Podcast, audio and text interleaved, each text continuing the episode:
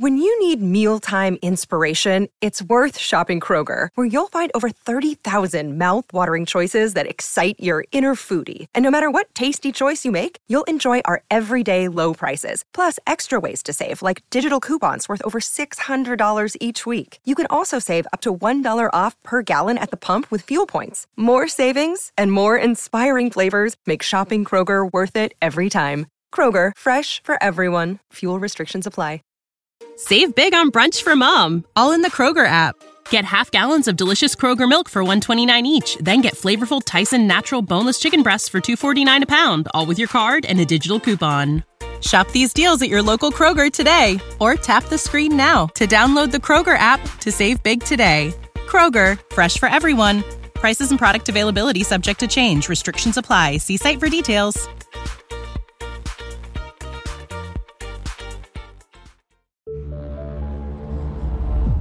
Fantascientificast, podcast di fantascienza e cronache dalla galassia.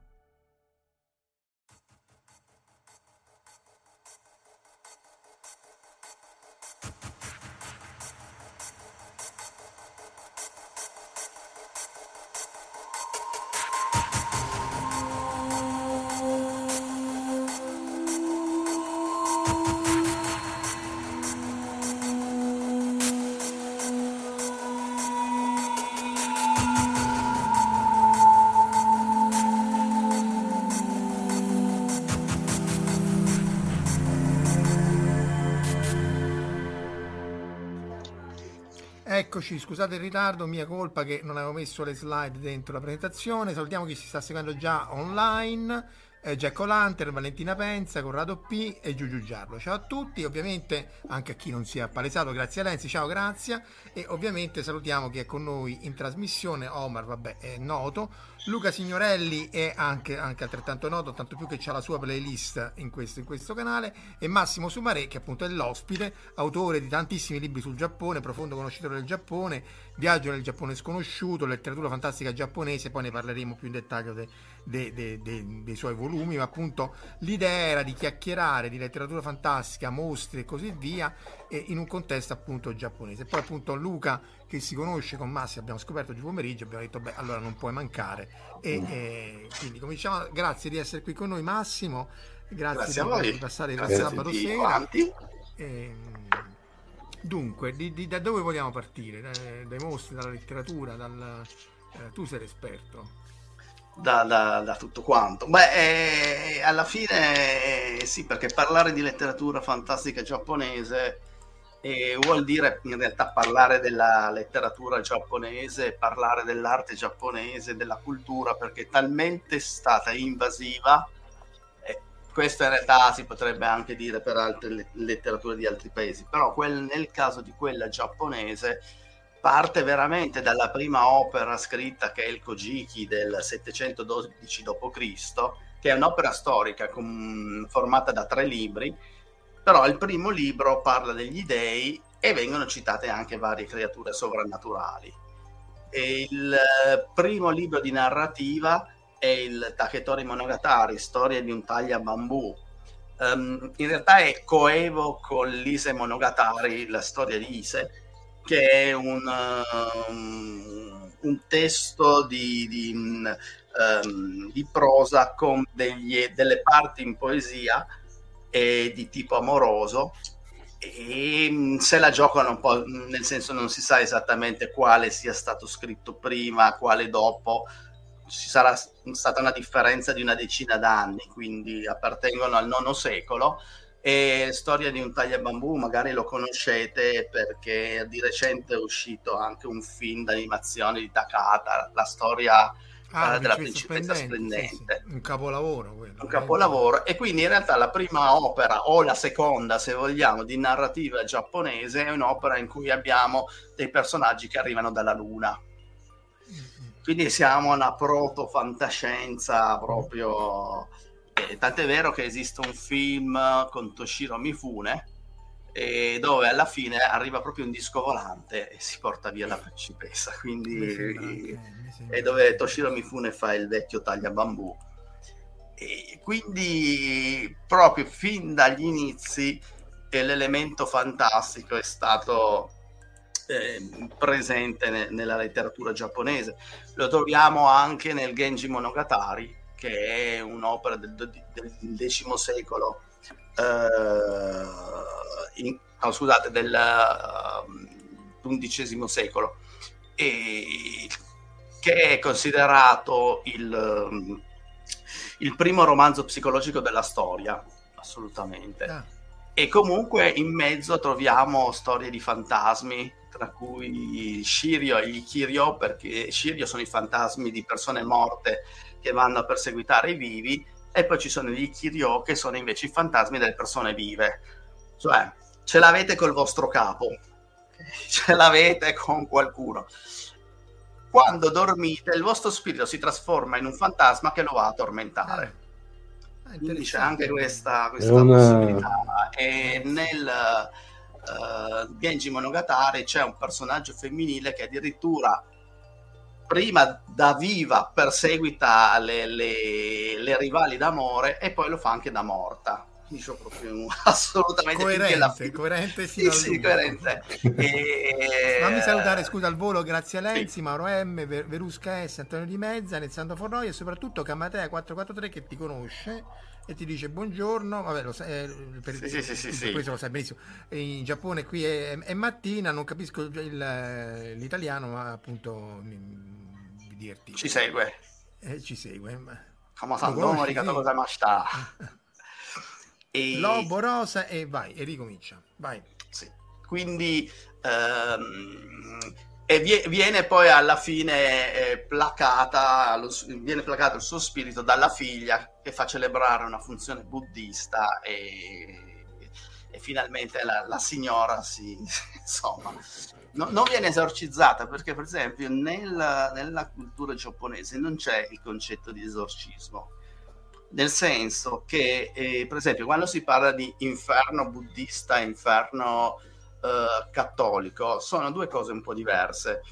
L'inferno buddista alla fine è un purgatorio molto lungo, perché non c'è la dannazione eterna. Cioè, tu ti fai 300 miliardi di anni di torture, però poi alla fine ti rilasciano. Ah. Qu- quindi c'è sempre la possibilità comunque di, di, di di essere di, di, di, redenzione, diciamo. una redenzione, un rientro nel, nel circolo della vita della, eh, delle rinascite. Quindi quando ci sono gli esorcismi, in realtà non sono necessariamente una distruzione, a volte sono un salvataggio, come nel caso appunto di, questa, di questo fantasma che in realtà viene liberato da, da, dalle, dalle costrizioni della realtà e quindi può ri- rientrare in questo circolo della, delle, delle, rinascite e quindi può evolvere. Ecco. Quindi questa c'è una differenza. Nel, nel Genji Monogatari, sempre la storia di Genji, che si trova oltretutto tradotto in italiano um, recentemente, perché c'era una vecchia edizione che era tradotta dall'inglese e mancava delle parti osè dovete ah. capire, un romanzo del mille parti, però comunque non c'erano e invece la nuova edizione è integrale. Tra l'altro in italiano avevano messo gli ultimi due libri, eh, erano usciti per un altro editore, perché gli ultimi due libri sono la storia del figlio del protagonista. Allora l'avevano pubblicato fino alla morte del protagonista, avevano detto, beh, il resto non c'entra un altro libro, quindi bisognava in italiano una volta comprarle tramite un altro editore Adesso invece si trova nell'edizione in Audi tradotta dalla Orsi completo. E qui troviamo per esempio anche gli Ommyoji che erano delle specie di maghi, eh, mago vabbè tra virgolette, però eh, basavano le loro tradizioni sulla, sulla tradizione cinese dello yin e yang e dei cinque elementi modificato in Giappone. Di questi, di questi, maghi in realtà fino al 1800 è esistito un ufficio a, a, Kyoto all'interno della, della, corte imperiale, anche perché si occupavano per esempio della stesura dei calendari. Quindi tanto per, fino al mille, adesso, adesso la data in uno dei miei libri la scrivo, però eh, mi, un po' prima del 1868, intorno alla, alla restaurazione Meiji quindi è, è durato praticamente 800 anni, c'era questo, ufficio proprio di, di, di, questi maghi che non si sa neanche bene oggi che cosa facessero. Eh. Ci sono delle descrizioni è molto interessanti, per esempio di Genji Monogatari, perché ci dà le descrizioni di alcune pratiche ehm, alcune sappiamo che sono che vengono mh, svolte ancora nei templi eh, shintoisti oggigiorno che è quella della trasmissione del dolore su simulacri. Cioè se voi avete male a un braccio venivano, il braccio veniva toccato con delle bamboline di carta col nome della persona e si riteneva che il mare andasse su quelle bamboline che poi venivano lasciate nel mare, messe in una barchetta e lasciate nel mare. Almeno questa è per esempio la descrizione del Genji Monogatari o... e ancora oggi ci sono dei templi in cui troviamo queste, queste pratiche come quella di sì? un Renginering del riti invece di Esatto. Eh, sostanzialmente sì, perché poi alla fine sì, esatto. le, le, le, le, tradizioni sono, sono simili. E... Massimo, sì. ehm, ti, volevo, ti, volevo, chiedere, eh, beh, come, come, tu ben sai, l'idea dello spettro vendicativo è un must eh, nella, nella, storia della cultura giapponese. Ci sono degli esempi semistorici. Eh, Sugiwara no Michizane, il ministro poeta studioso dell'epoca Heian che subisce tutta una serie di torti e poi si vendica eh, fondamentalmente su, su, sulla città andando a scatenare piogge, tempeste, incendi e a questo punto per riuscire a placarlo lo fanno diventare il dio, uno dei tanti kami, sì, sì, sì, eh, il kami del, eh, esattamente, lo fanno diventare il kami della, dell'insegnamento, il kami della te, te, tengi, tengi, sì, degli, anche degli esami, ancora oggi si va, prima di un esame scolastico si va a pregare al tempio di Tenji. Esatto, esatto. Perché... E, ed, e la cosa poi va completamente fuori controllo eh, intorno al, al 1000, 1300 quando Kyoto diventa la città maledetta per eccellenza durante la guerra Onin eh, che è poi quello che viene fatto vedere in Rashomon eh, i tempi distrutti, il, la porta sud di Kyoto posseduta dagli spiriti. Sì, sì c'è, sì, sì, sì, c'è tutta una serie di leggende. In realtà alcune cose sono state poi fatte scritte nel periodo Edo.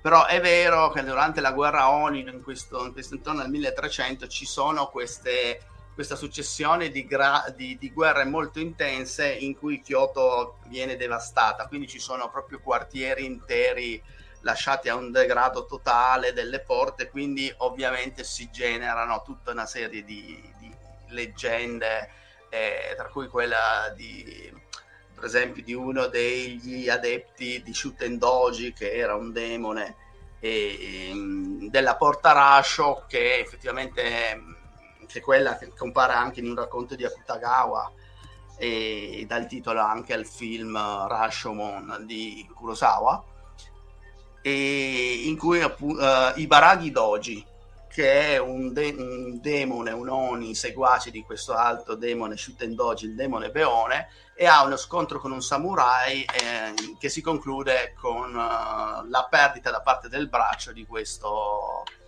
di, di, questo, di questo demone, che tra l'altro si ritrova oggi in fumetti, anime, ogni tanto viene trasformata in una bellissima donna un po' anche formosa perché cambiamo Beh, un po' le tradizioni. Pure il fanservice vuole la sua parte. Sì, sì, sì, sì, sì cioè, e quindi si, si, si, si diffondono tutte queste leggende che girano. C'è da tenere conto di un punto. Fino al periodo Edo, la letteratura era appannaggio degli aristocratici e dei, dei preti di, uh, delle gerarchie più alte. Quindi la gente uh, sicuramente aveva delle, delle tradizioni folcloriche, c'erano tutta una tradizione di declamatori, questo, questo è sicuro. Ma uh, sugli scritti, appunto, erano, erano sostanzialmente di, di persone di, di alto rango, potevano leggere. Cosa succede nel periodo Comunque, noi troviamo, troviamo, per esempio, nel 1300, nel circa anche lì 1300, si parla di un monaco Saigo e c'è un racconto in una serie di, di antologie di racconti in cui si dice che crei, che voglia creare un essere artificiale. Quindi con il sangue, con le, ehm, delle formule magiche, in mezzo alle colline crea questo essere artificiale e poi è curioso che ne rimane talmente sconvolto che lo abbandona tra le colline. E ricorda tanto Frankenstein. Non, c'entra niente, non c'è ovviamente un... Però è curioso che ci sia uh, questa storia. E, e, quindi troviamo nel corso, cioè nel... Uh, per esempio nel Genji Monogatari c'è una prima storia di casa stregata. Cioè una delle amanti di questo principe, perché poi girava questo principe bellissimo che fa questa strage di donne che sono tutte ge- tante sono gelose tra loro, e la, quella che si trasforma, cioè che era sempre un fantasma sia da viva che da morta, a un certo punto eh, c'è questa nuova amante che si chiama Yugao del principe Genji, si trova nella casa e viene presa da così improvvisamente sembra morta e si dice si ve- ed è apparsa una figura femminile che non si sa in realtà se sia questa donna oppure lo spirito stesso della casa. Ci sono dei dubbi perché non è chiaro come lo descrive, descrive la scena. E quindi è proprio nel, abbiamo un primo esempio di casa stregata che poi si ritroverà in, altre, in altri scritti successivi, già prima del periodo Edo. Arrivati nel periodo Edo, eh, periodo Edo 1603-1868, e mh, mm, cosa succede? Si ehm, sostanzialmente Tokugawa Ieyasu, uno dei grandi generali, riesce a unificare il Giappone, quindi non c'è più una, una stato di, di guerra che in realtà Continuo. poi dal 1000 in poi... Eh? Sì. Continuo appunto. Sì, praticamente dal 1000 fino al, al 1603, eh, in un modo o nell'altro ci sono state delle guerre. C'è stato poi tra il 1000, la metà del 1400 e il 1603 proprio un periodo di, chiamato neanche di, di, degli, dei paesi combattenti in cui c'erano questi daimyo che governavano i vari paesi e si, si massacravano tra loro, dove ufficialmente eh, il potere era dell'imperatore, ma l'imperatore ha regnato veramente pochi anni in tutta la storia giapponese, normalmente era tenuto lì come bella figura eh, di, di, comodo, dice abbiamo uno che se succedono proprio un guaio almeno abbiamo una figura unificatrice, ma se no ci sono stati dei periodi addirittura che non avevano da mangiare, c'è stato un imperatore che non sono riusciti a seppellirlo per 3-4 mesi perché non avevano i soldi. Quindi de- delle cose abbastanza inquietanti, in realtà molto meno di quello che si figurano gli occidentali quando si parla dell'imperatore giapponese. E cosa succede? Unifica il paese, quindi vuol dire molto, molta più ricchezza, soprattutto a Edo che diventa una, una grande città. Prima la, la, capitale rimane sempre Kyoto, ma Edo diventa un po' una Milano del periodo. E, e, quindi cosa succede? Grande alfabetizzazione, questi shogun, per esempio lo shogun uh, uh, Yoshimune, l'ottavo shogun, uh, fa un proclama per cui dice che tutta la popolazione deve essere alfabetizzata. Quindi i primi del 1700, tantissima gente che riesce a leggere, non dico nelle campagne, magari nelle campagne un po' meno, se non erano, anche nelle campagne c'era gente che stava bene e quindi cosa succede? C'è più ricchezza, c'è più... Mm, c'è anche gente che si vuole divertire. E quindi si sviluppa una vera e propria cultura letteraria eh, che ama la letteratura di intrattenimento. E quindi incominciano a, a nascere questi scrittori che scrivono Santo Chioden, che è uno scrittore eh, avantissimo, cioè vi dico solo, lui scrive, era uno scrittore ed era anche un illustratore. Cosa fa? Lui scrive queste storie di mostri fantastici, eccetera. Apre una cartoleria e nelle storie, nelle sue illustrazioni ci mette le penne che vende nella sua cartoleria. Cioè, praticamente lui mette nelle, dei prodotti, prodo- sì, sì, assolutamente. Eh, il periodo è interessantissimo perché veramente è un periodo in cui precede molto di quello che si vedrà nel resto del mondo di, ehm, proprio gadgettistica, di, di, di idea, di, di, vendita dei prodotti di massa, proprio...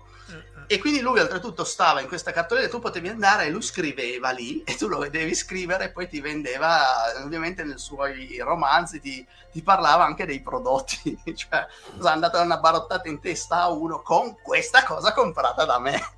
quindi venite, no? Proprio Stanis era... deve fare un'azione fisica alla Boris proprio quando sì, gli davano sì, sì, sì, sì era, era, era, era, quindi è, è, autore interessantissimo Kyokutei Baki, altro autore che ha scritto tantissimo oltretutto uh, Iara Saikaku che qua, non so se magari qualcuno lo conosce, è un autore noto per queste storie, storia di un libertino, queste storie osè, no? Però in realtà lui, per esempio, è stato un, gra- eh, grandissimo scrittore, forse il livello più alto di, di un genere chiamato Shokoku Monogatari, che erano delle storie di tutti, Shokoku, tutti i paesi, vari paesi, in cui si prendeva un personaggio di solito bu- un prete buddista famoso come Ikkyu Sojun, quello che qui c'è il cartone animato del, del monaco, immaginate San Francesco, cioè lui prendeva una storia dicendo prendo il San Francesco giapponese, lo faccio girare per uh, tutti i paesi dell'Italia e in Oriente e trova delle storie strane, misteriose, eccetera. E quindi c'erano queste storie di questi poeti famosi del passato, questi uh, religiosi, che mh, mm, vivevano queste vicende alla, come dice cos'è oggi, supernatural, quelle, queste cose. e, e, lui è, è, famosissimo, oltre ad essere stato un grandissimo poeta.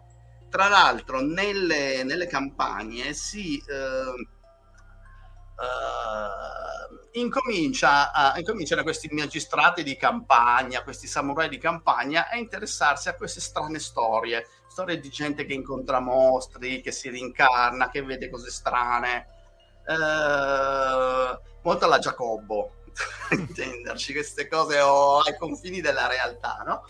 E iniziano a scriverle e ce n'è eh, una marea. Oggi è difficilissimo mappare perché erano questi racconti rimanevano solo all'interno delle regioni. Quindi è ah. difficile ah. mappare, ma ce n'è un, tantissime. Ce n'è tanti, hanno avuto un tale successo che a un certo punto anche i grandi funzionari vicino al governo del, di Edo, quindi dello shogunato, si mettono a scrivere queste cose. E quindi ha, andare, eh sì, sì, sì, sì, sì, proprio si appassionano. Ehm, Ma, eh, Massimo, cioè... anche perché in realtà non è che abbiano tanto altro da fare, perché eh, il Giappone è, è, uno stato di polizia dove c'è un controllo eh, bestiale su tutto. Non non, è, non è proprio così. Nel senso, è uno sì, c'è uno stato di polizia, però in realtà non c'è questo controllo che si pensa, perché allo stesso shogunato all'interno ha ben quattro famiglie che si combattono, continuano a combattersi per, ca- per la carica dello shogun.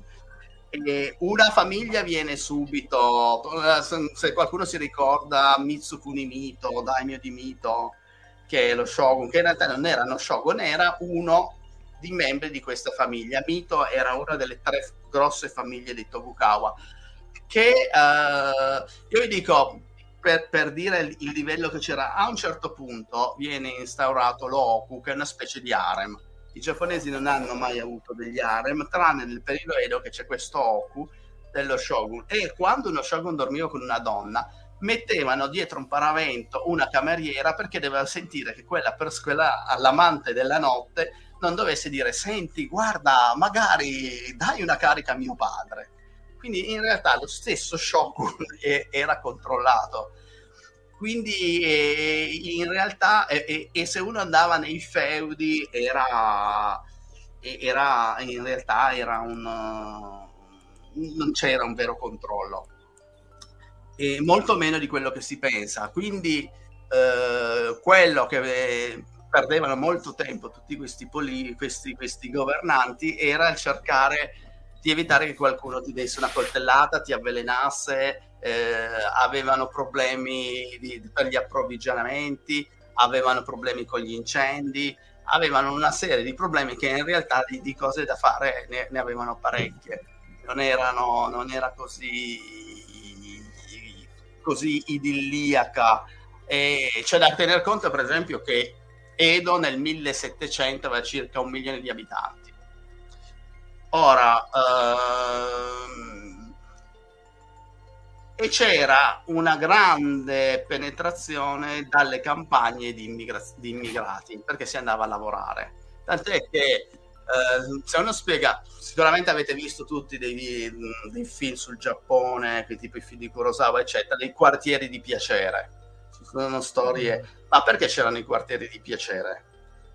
Perché la popolazione femminile di Edo era solo, que- solo di un terzo. Che vuol dire due terzi di uomini e un terzo di donne. Se tu non eri sposato era dura.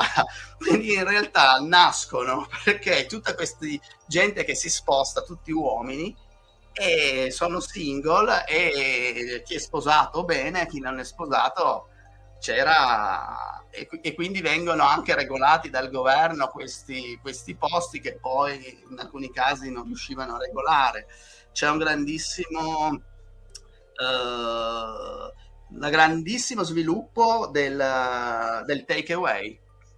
Noi immaginiamo il sushi per esempio il ristorante come andiamo oggi, ma nel Giappone nel periodo Edo il sushi era come andare a mangiare al banchetto, quelli, quelli fuori, nessuno andava a mangiare al ristorante perché tiravano fuori dei prezzi che non, non esistevano se non eri straricco. Quindi erano proprio dei banchetti e buona parte delle, delle cose che mangiamo oggi noi venivano serviti in banchetti per strada. Street food sì.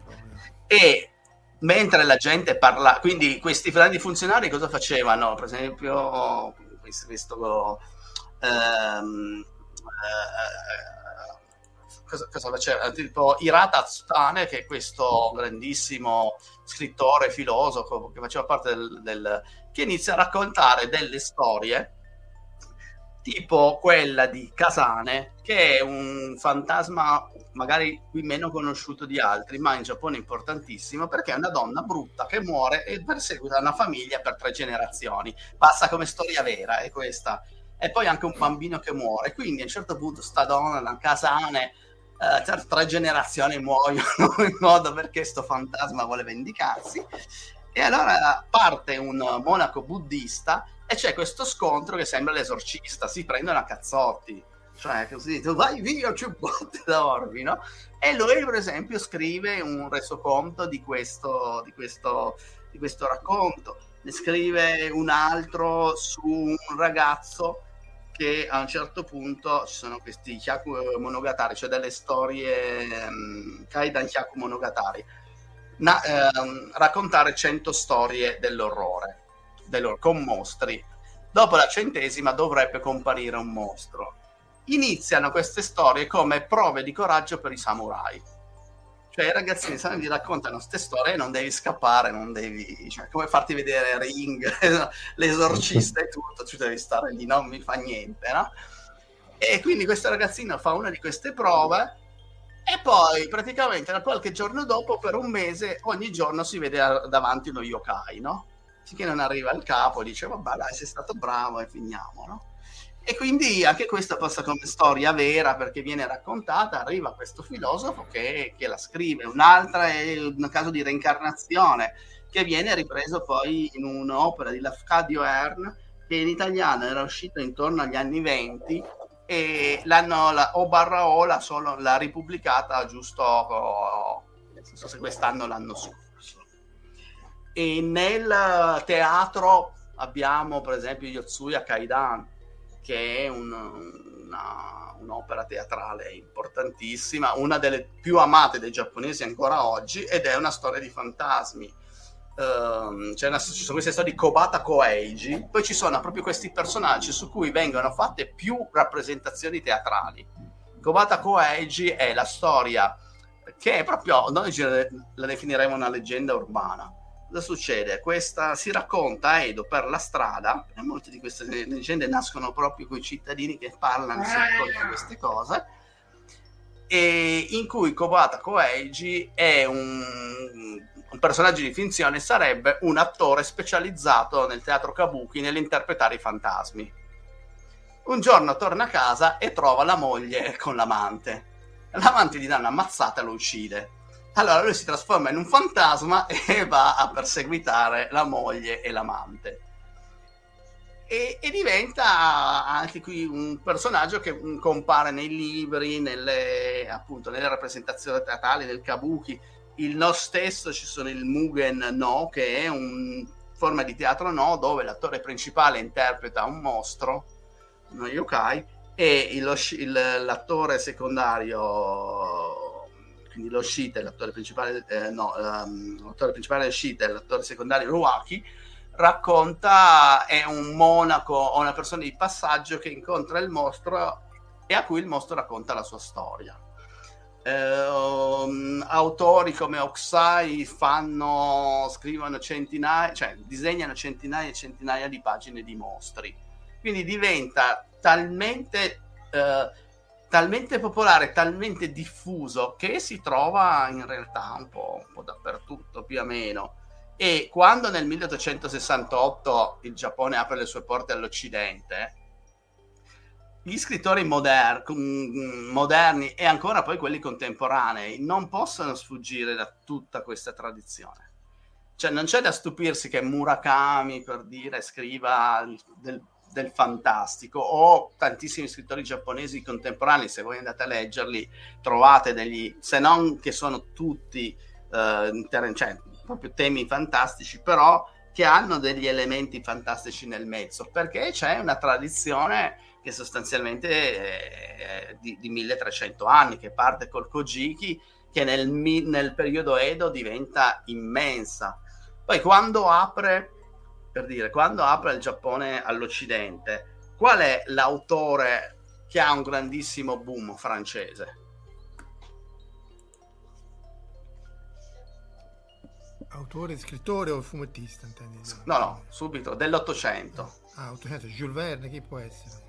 Verne. Verne viene tradotto in Giappone in, in, giapponese i suoi romanzi circa una decina d'anni dopo che sono usciti in Francia. Ah, quindi subito praticamente. Subito. Tra... E tra l'altro il primo a iniziare la, traduz... la, la tradizione delle traduzioni di romanzi francesi è Verne e beh, il prim- il, Verne è quello che stabilisce la traduzione, cioè il, tradu- le prime traduzioni del francese di romanzi sono quelle di Verne. Ah, ah. ah. E... Infatti, Cuni racco- chiedeva prima appunto quanto le storie eh, venivano influenzate o comunque nascevano in un contesto dove appunto il Giappone era chiuso e quindi rimanevano eh, insomma, il prodotto dell'isola, anche se poi magari il substrato era di tipo buddista, però appunto sì, sì, sì, sì, è, è autotono, però è vero che per esempio lo scimmiotto, Dragon Ball, se uno va a vedere mm, Dragon Ball dove arriva, eh, Dragon Ball e le, i racconti, eh, le storie dei tre regni e tante antologie di fantastico, per esempio quella da cui verrà presa poi Boton d'Oro, che viene giapponesizzata, però è un racconto in origine cinese, arrivano nel 1700. Nel 1700 c'è il boom della letteratura fantastica cinese che arriva in Giappone, viene tradotta, viene rielaborata e abbiamo anche questo, questo filone. Nel, conver, eh, nel, quando gli stessi anni in cui nasce il gotico europeo, gli stessi anni esiste un gotico giapponese. Cioè gli, questi scrittori che vengono influenzati da questi scritti, eh, questi, scritti, queste opere cinesi scritte in cinese vernacolare e le, gli autori inglesi del, e, e, via dicendo del gotico, del nostro gotico occidentale scrivono negli stessi anni. Ovvio che non c'è un'influenza perché non può esserci, però curiosamente nella stessa ventina d'anni abbiamo il castello di Otranto da una parte e mm. una di queste opere giapponesi di eh, appunto Santo Kyoden dall'altro. Quindi è molto curioso che si sviluppa nello stesso periodo un, una forma di, di, letteratura con elementi, diciamo, ognuno caratteristici del, pro- caratteristici del proprio paese, ma che possono essere definiti di tipo gotico, se vogliamo e mh, mm, Verne quando entra riesce a fare un uh, uh, influenza tantissimo questi autori, ma autori di livello alto, cioè gente che aveva contatti con uh, l'intelligenza e con la politica giapponese. Tra cui, adesso non so se volevi far vedere un'immagine sì. di quelle, la, la, prima per esempio. Ecco, questo è un, um, un'immagine di un libro che è stato trovato recentemente, che si chiama Semma Murio, Viaggio negli infiniti mondi delle stelle del 1882. Eh, è interessante perché nel, per un po' di tempo è stato considerato una specie di plagio delle opere di, di Verne, perché ci sono, Verne quando è arrivato ovviamente ci sono stati dei, dei, dei plagi, cioè delle ispir- chiamiamole ispirazioni, ma per essere sì. buoni, però si è scoperto che ha delle particolarità interessanti, cioè delle particolarità sue, tra cui un'interessantissima idea che ricorda tanto la clonazione umana. Cioè, ah. si racconta che in un mondo vengono creati degli esseri umani e degli animali, qui c'è la creazione di, di un elefante, utilizzando delle sostanze chimiche. E con una descrizione che effettivamente può ricordare proprio ed è simile ai primi robot, il concetto di robot, quello di, iniziale di Rus. E tra l'altro, lui formula tre leggi della robotica. Ah, Però nel 1882, tipo non il, il, sono un po' diversi, però è interessante che ci siano queste tre leggi per cui praticamente non, non può um, danneggiare il suo creatore, queste cose ed è, e siamo nel 1882. Nel 1900 qualcuno si ricorderà magari il film Atragon di eh, Ciro Honda, eccetera. Sì, sì. Ecco, Atragon in realtà è di questo scrittore che è mm, considerato il precursore della fantascienza, che scrive questo romanzo, tra parentesi io l'ho anche tradotto il primo capitolo in uno dei miei libri, quello sulla Fantastico, in cui il primo, le prime tre parole del primo capitolo sono il porto di Napoli. Mm. Perché inizia che questo protagonista è andato a farsi un giro per uh, il, il, libro, il, il, film di Honda è molto molto liberamente tradotto, eh, cioè, un, cioè una, un adattamento molto libero però eh, per due anni gira per l'Europa, poi va in Italia, dice l'Italia paese bellissimo, arriva a Napoli, paese bellissimo, si imbarca, infatti sono al, inizia, sono al porto di Napoli, si imbarca, lo affondano subito perché finisce su questo sottomarino.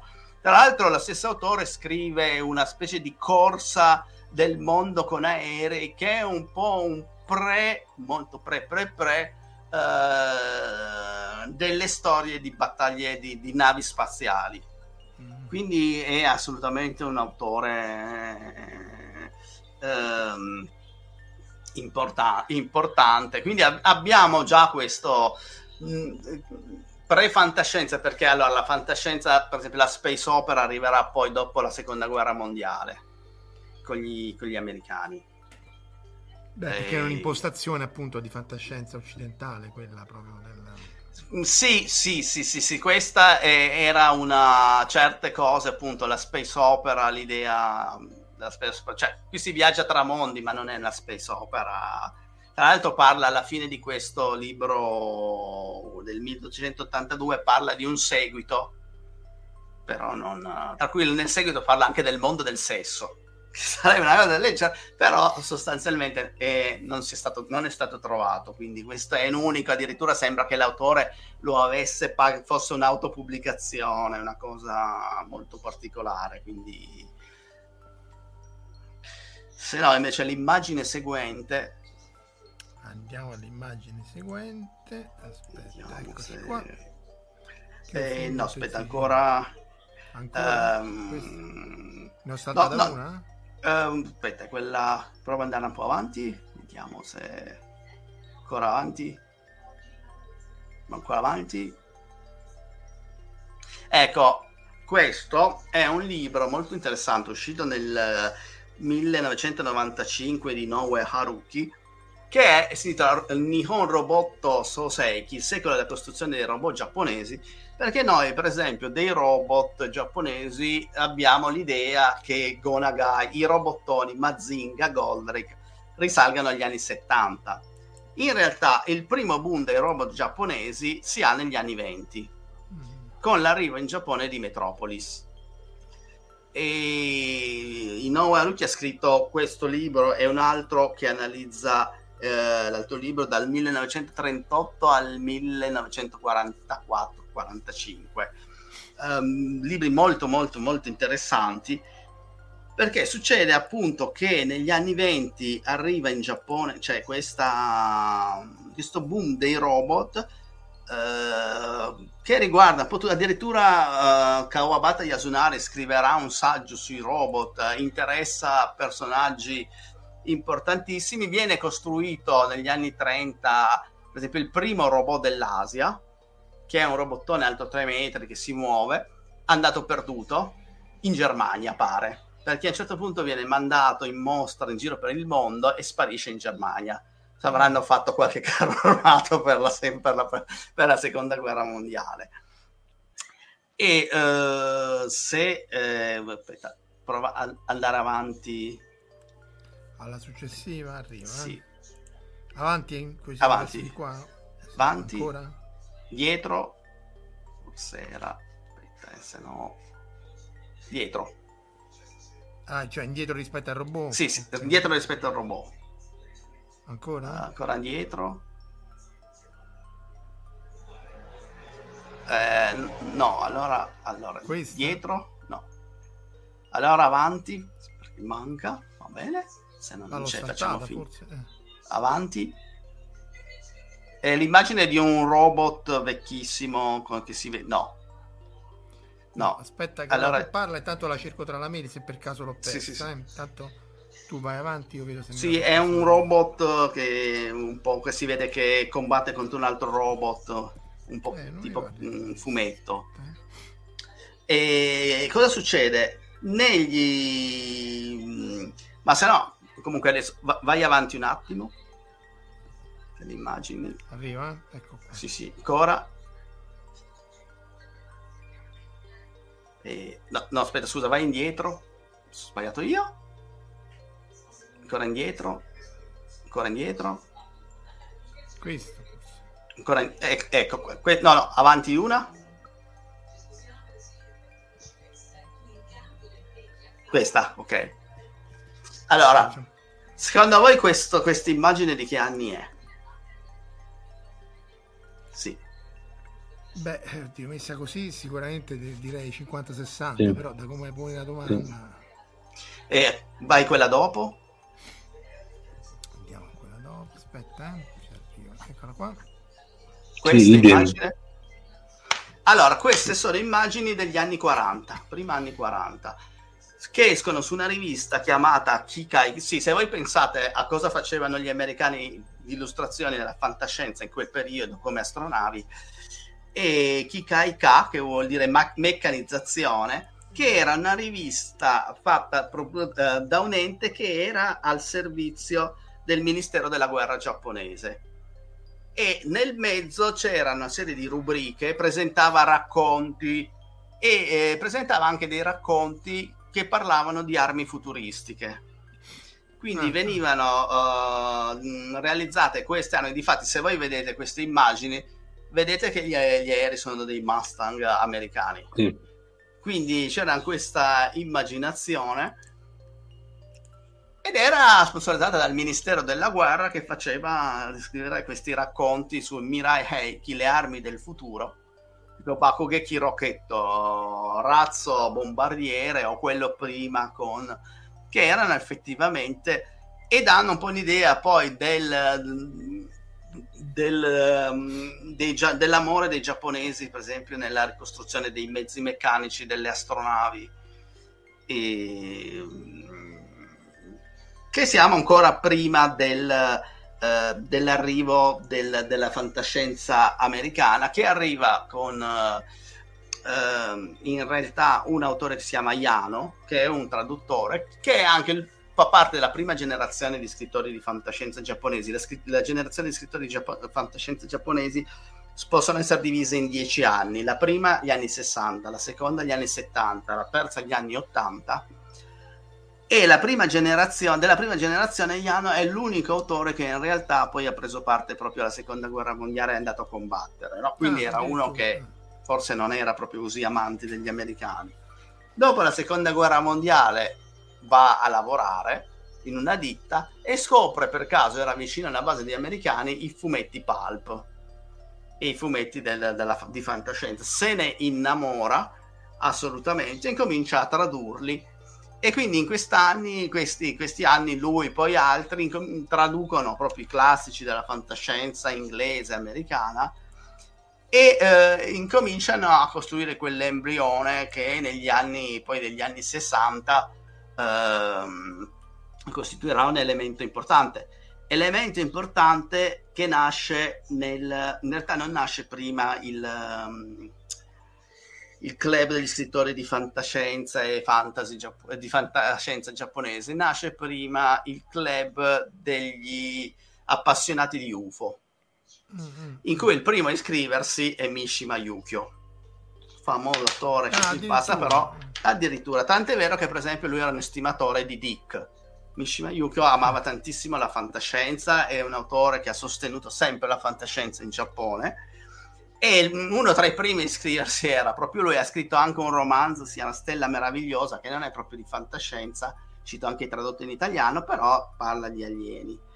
Tra l'altro, eh, cito solo una cosa su Mishima Yukio, eh, che poi adesso per chi non, eh, magari non se ricorda, è poi l'autore che morì suicida eh, dopo un tentativo molto spettacolare di colpo di Stato negli anni 70, colpo di Stato spettacolare quanto mi si consenta sì. demente, eh? sì, demente, però fa- forse fatto anche in parte demente perché voleva essere demente, era insomma in qualche modo un tentativo di spettacolarizzare eh, determinate issues eh, politiche. Ma tornando indietro, una cosa che non sanno in tanti è che lui era un grande amante della letteratura fantastica del, diciamo di quello che adesso chiameremo il, il weird italiano. Amava Buzzati per esempio. Ah, beh, beh, e, sì sì vero.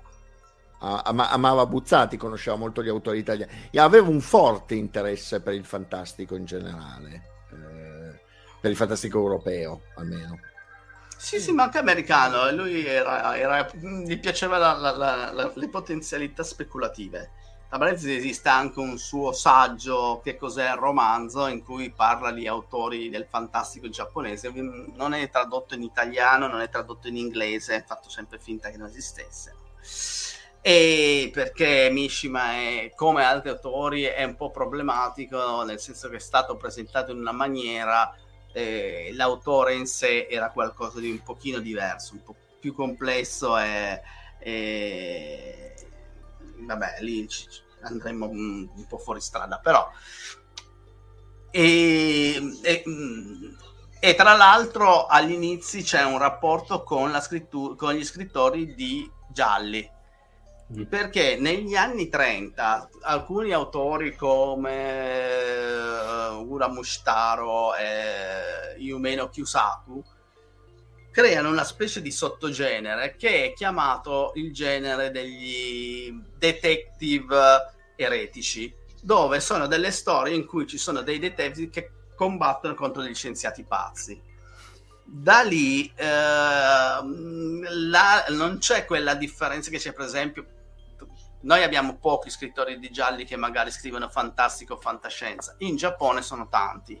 Ci sono anche dei scrittori che scrivono solo giallo, ma ci sono tanti scrittori che fanno, fanno entrambe, entrambe le cose. E mm, per questo a volte è un po' difficile stabilire perché non, non, non, non sempre ci sono queste distinzioni eh, per cui uno scrittore di, di, horror può scrivere fantascienza, può scrivere fantasy, dipende da... magari ha, una, ha un suo genere in cui è forte, però non è detto che non vada a scrivere altre cose, quindi ci sono scrittori di gialli eh, che poi magari invece vanno, vanno anche a scrivere racconti horror, mi viene in mente Ota Tadashi per esempio. E adesso non so se avevi trovato poi quell'immagine. No, sul, nella mail non c'è, forse mi so, se, se, me la riesci a rimandare. Eh, io ho controllato la mail che mi ha inoltrato Omar e non trovo la... Dovrei aver messo tutto. Sì, perché dovrebbe essere prima di quella del appunto queste qua che c'erano adesso. Aspetta, eh, io riguardo. Io ho quella bianca, i robot. Subito dopo quella bianca. Eh, c'ho Kyofun, Kyofuno Tetsujin. Ah, ecco, non... Uh, vabbè. Ah, perché sì, sì, eccolo qua, il Genshi Ryoku Jinzo sì, sì, sì, sì, ma c'è solo c'è solo il testo, non c'è, non c'è il coso. Ah, ecco, eh, vabbè, pazienza, allora non importa, facciamo, facciamo senza. E era un'immagine in cui veniva mostrato un, uh, un robottone. a cercarlo. Eh. Tu, tu, parla, io cerco vedere solo deck online. Sì. Eh, se adesso uh, magari intanto vai anche avanti. Allora, eh, aspetta un secondo che sì. abbi pazienza che ti... Vabbè, intanto ti parlo. E c'è questa immagine di questo fumetto del 1948 in cui si vedono due robot che combattono tra loro e si vede il pilota dentro il robot e i piloti anche dentro il robot avversario, si vede che spara un raggio dalla bocca e tipo il grande Mazinga, si vede che anche il missile è quello che partiva dai punti bassi, e, però è del 1948, mentre Mazinga e Company sono degli anni 70, quindi quasi 25, quasi 30 anni prima.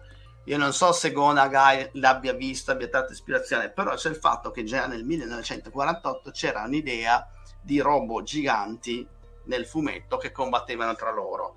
E tra l'altro, se nell'altra immagine. Arrivo, eh, abbi pazienza. Figurati, non c'è problema. E quella forse eh, prima o dopo. Eccolo qua, questo tu dicevi. quello, quello. la, non so se si riesce a allargare la, la seconda da, da, destra, in alto la seconda da, scusa, da sinistra. Sì, ho capito, sì, sì, sì. adesso agisco. No. Qua lì. Calcola c'è anche un po' di ritardo qua cosa. Eh? Sì, sì, sì, sì, non c'è problema.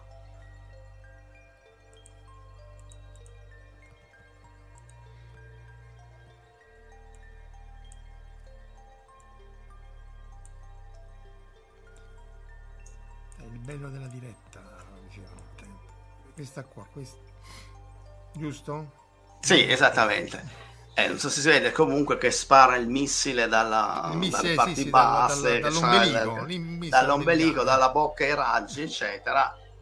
E siamo nel mie che era lì Ichiro 1, eh, sarebbe l'uomo eh, artificiale atomico. Massimo, una domanda, ma sì. questa era letteratura in questo caso specifico?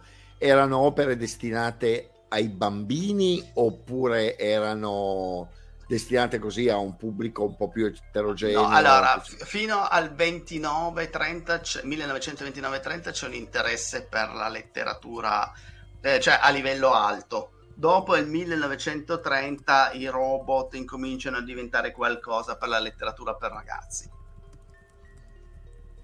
Uh... Capito. Beh, anche perché poi i primi automi, cioè i robot, hanno tutta una storia di robot veri, no? quelli che, che serve il, il, il, tè, quello che si inchina. Credo fosse proprio Toshiba stesso, su, il primissimo Toshiba. Ci sono, sì, quelli, quelli, erano sì, gli automi del, del periodo Edo, sì, sì, c'era già anche una traduzione. Eh, adesso stavo guardando un attimo un po' di domande. Allora, ci sono tutti Beh, tanti buona, no, questo, ma allora, gli autori giapponesi sono influenzati più dalla cultura europea che americana. Eh, c'è un fascino della cultura per la cultura europea, è vero, c'è un grandissimo fascino per la cultura italiana. Molto più di quello di cui noi spesso, perché se voi andate a prendere per esempio Kenny il guerriero, la famosa scena in cui Orc il rosso trascina Kenny il guerriero è un omaggio a, a Django. E, ah. quello è E Banana Yoshimoto ha più volte asserito che tra i, su- i, suoi due maestri sono Murakami Ryu e Dario Argento. Tant'è vero che la prima volta che è venuto in Italia ha voluto incontrare Dario Argento, è scoppiata a piangere, maestro delle scene. da, da... Ci so, uh, Mondo Cane, che qui non ne parla più nessuno. Mondo Cane in Giappone è popolarissimo. Jacopetti. E ah, sì. quando cioè, trovate proprio dei, dei, dei, siti di studio su Mondocane e ehm, sono usciti tutta una serie, era stato tradotto col titolo di Zankoku una Monogatari, cioè storie crudeli, e vengono prodotti dei film giapponesi che hanno Zankoku una Monogatari proprio ispirato a Mondocane, tra cui uno che vince il Festival di Venezia che non so se, se qualcuno se non so adesso quando degli anni, in che, anni, in che anni erano, comunque qualche anno dopo, forse anni 60, no, anni 70, adesso non mi ricordo bene quando. Comunque effettivamente è uno di questi film in realtà ispirato da Mondocane e quindi eh, c'è Gemma che addirittura la, la Toyota aveva costruito un motorino che sembra una Vespa chiamandolo Gemma. E avevano chiamato Gemma per fare la pubblicità negli anni 70 vedete Gemma su Gemma c'è questa, um, questa, questa, pubblicità i giapponesi di una certa età se la ricordano tutti. Perché tanto è vero che quando è morto Giuliano Gemma qua non è che si è visto delle gran cose obiettivamente no, ma se voi andate su, poi, lui, no, da, su Twitter giapponese il giorno dopo che era morto era una roba di tutti no morto Giuliano cioè c'era più in Giappone che qua. E se vai avanti un attimo delle immagini. Sì eh, ci arrivo. Ecco. E questo era un fumetto. Non è il primo perché eh, forse avanti. L'aereo abbiamo fatto. Il robot abbiamo fatto. Senti. No, allora dietro. Questo, questo è sempre del 1948, ma è un romanzo. Kyofuno ah, Tetsujin, tra cui Tetsujin, questo è prima del primo robot gigante eh, del fumetto, mm, diciamo a parte questa eccezione che abbiamo visto che era Super Robot 28, questo è dieci anni mm. prima, e usa già il termine Tetsujin, uomini di ferro, quindi sarebbe i terrificanti uomini di ferro, e si vede anche qui robottoni giganti che attaccano e prendono un poveretto, eccetera. Quindi i robot giganti arrivano già in Giappone, pri- sono ideati già prima del, del uh, mille del, del 1970, quindi dei robot di, di Gonagai, c'era già no, un'idea preesistente. E come spesso accade nelle cose giapponesi che... Diciamo che c'è una, anche domanda di Verusca, do- e a me pare che loro abbiano ah, una concezione sì. di genere letterario diversa da quella che diciamo occidentale. Diciamo che loro hanno un'idea, se, se è buona facciamolo, anche se sembra una stupidata senza senso facciamolo.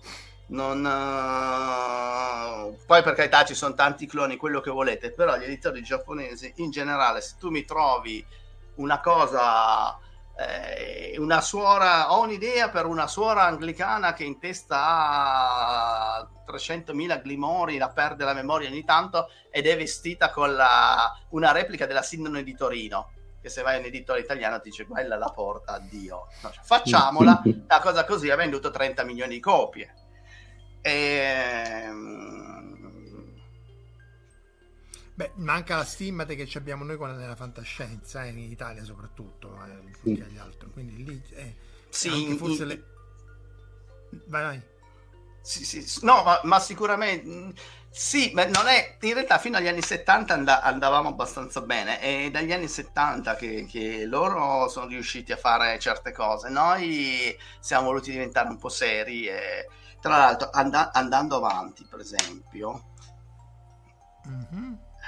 cioè il, la, la prim- gli scrittori, la, la, ancora avanti, ancora un po' avanti. Ecco questo per far vedere Uh, la prima generazione di scrittori giapponesi poi erano 15 persone, 15-16 persone, che erano, c'era uno che addirittura la madre non lo voleva più vedere perché lui doveva laurearsi in medicina e si è laureato in economia, è stato disconosciuto dalla madre, no? E, a un certo punto queste 15 persone che, questa decina di persone che erano bisogna dire a loro modo, ciascuno geniale, ciascuno aveva queste sue idee, erano dei grandi stimatori della fantascienza eh, americana e quindi volevano fare delle, de, della fantascienza giapponese. Tant'è che si riuniscono in un bar, li cacciano via e si riuniscono in un altro bar a Shibuya, secondo me perché bevevano come dei disperati. E si riuniscono e poi si riuniscono una volta al mese e anche tutti i giorni eh, con l'uno quindi per esempio l'11, il 21, il 31, lasciando andare chi vuole e eh, iniziano subito a pensare all'inizio una fantascienza seria, no? tipo quella americana, poi secondo me complice anche queste bevute, il fatto che dice vabbè si andrà, iniziano a scrivere una fantascienza che è totalmente sfrenata, cioè una fantascienza che non si prende sul serio e che crea delle opere a cui, vedremo, cui vedremo adesso magari un esempio. Tra cui uno di questi autori si chiamava Hirai Kazumasa ed è stato anche uno sceneggiatore di fumetto perché i primi, autori, i primi scrittori di, cioè, autori di fumetti i, di manga non erano così addentro nella fantascienza. Quindi hanno chiamato questi scrittori. Per esempio eh, Hirai Kazumasa ha scritto delle puntate anche di Tetsuan Atom quindi mm. Atom mm. di Tezuka, di e ha scritto, boh, questo credo l'immagine la conosciate tutti, è Flender di Kiashan, mm. ma l'immagine dopo, dieci anni prima, con uh, Kuwata Giro, sempre Hirai Kazumasa, crea Choken Rip, cioè il super cane Lip, che se voi lo cercate vedete che è Flender. Insomma sì, Però qualche similitudine c'era ce ne sono, se poi si va a cercare si trova, no?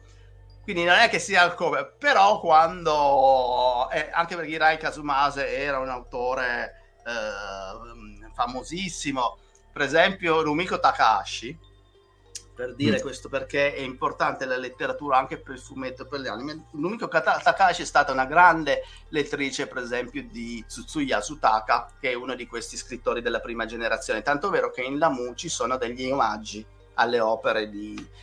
E lei uh, conosceva anche Kasumasa, che è Hirai Kasumasa, e a un certo punto lui non scrive più il, quello che è forse il suo capolavoro, che è Wolf Guys. Da noi è uscito solo come fumetto, in Giappone è uscito come due fumetti e poi gli hanno detto fai romanzi e lui ha scritto una serie di romanzi. Poi a un certo punto non li ha scritti più e ha fatto questa intervista con la Romiko Takahashi lei gli ha detto ma io li leggevo sono bellissimi scrivili ancora. E lui si è rimesso a scriverle. Ah. quindi la Romiko Takahashi ha tra l'altro in uno speciale una rivista lei ha fatto tutte le illustrazioni di questa serie per Kasumasa quindi ehm, andando avanti. Andiamo avanti. Eccolo Ecco, questo è sempre un romanzo del 1971 di Rei Kazumasa, si chiama Choukakumei Teki Chugakusai Shudan e tradotto è Il gruppo degli studenti delle medie rivoluzionari. La copertina è di Gonagai, perché Gonagai eh, noi lo conosciamo solo per i fumetti, ma in realtà è stato anche illustratore di tantissimi romanzi, che è un'attività sua di cui non viene mai presentata, ma e in basso si trova Acha Acha SF. Acha Acha SF. Acha Acha è un termine che viene usato per la fantascienza giapponese di questo periodo che indicava praticamente delle storie assurde tra il demenziale e il folle, però non il demenziale americano, cioè il demenziale però deve esserci una storia, per quanto sia strana. Qui i, i, le, gli studenti rivoluzionari non è che sono con la bandiera rossa, queste cose ma in realtà consiste nel fatto che un alieno arriva sulla Terra e decide di, di mh, mm, determinare il futuro dei terrestri prendendo sette ragazzini e dandogli dei superpoteri e dicendo fate quello che volete vediamo se meritate. E quindi si, eh, tra l'altro Hirai Kazumasa prende due degli altri scrittori di quel periodo e li mette come personaggi con lo stesso nome, li scrive con caratteri diversi ma fa la parodia, no? quindi giocavano in, in questa maniera infatti c'è anche dopo una, una, questo è quello del 1971 c'è una copertina più recente che comunque vedete che non è che siano che è molto più seri no? E, in questa maniera uh, questi, questi autori della prima generazione diventano tutti dei, dei uh, famosissimi. In realtà all'inizio uh, hanno dei problemi perché eh, con tutte le scoperte, quindi il, il, viaggio sulla Luna, ci sono i giornalisti che un giorno, di, un giorno gli dicono oh, la fantascienza giapponese è bellissima, il giorno dopo dicono sono già andati sulla Luna, siete superati, andatevene. No? cioè, quindi, quindi, questi ti stringevano i denti e dici eh, va bene. Poi a un certo punto c'è anche questo eh, lo chiamavano l'editor Loni, il demone della fantascienza giapponese, cioè che questo editor che era un mezzo pazzo, però era uno che sosteneva tantissimo questi autori, quindi dice no, bisogna fare fronte unico. E tra questi autori spiccano Oshi Shinichi, che era ah, proprio pacato, è un grandissimo autore di storie, purtroppo pochissimo tradotto uh, al di fuori del Giappone, Ehm, storie brevi, i giapponesi sono sempre stati bravissimi nelle storie ge- brevi ed era un signore, era diciamo quello più pacato del gruppo che manteneva un po' eh, tra tutti. Poi c'era Komatsu Sakio, che è per esempio autore, autore di Il Giappone affonda, che credo sia tradotto anche ah, in Magiaro, ma non... Sì, recentemente l'hanno, è uscito in, uh, su Netflix un cartone animato le due edizioni. C'è il film anche. C'è, anche un film, film cioè, l'hanno tradotto due volte in inglese, le traduzioni degli americani che a volte perché il, sono 180-200 pagine, ma l'originale sono 800 pagine, quindi non so che cosa hanno lasciato del libro originale. Eh, è uscita un'edizione recente qualche anno fa, ha detto finalmente l'hanno fatta integrale, no, hanno aggiunto 20 pagine invece 180-200. Complimenti. Eh, Massimo, e, ti posso sì. fare un'altra domanda? Perché Dimmi. mi è venuto in mente adesso che hai parlato di Giappone a fonda.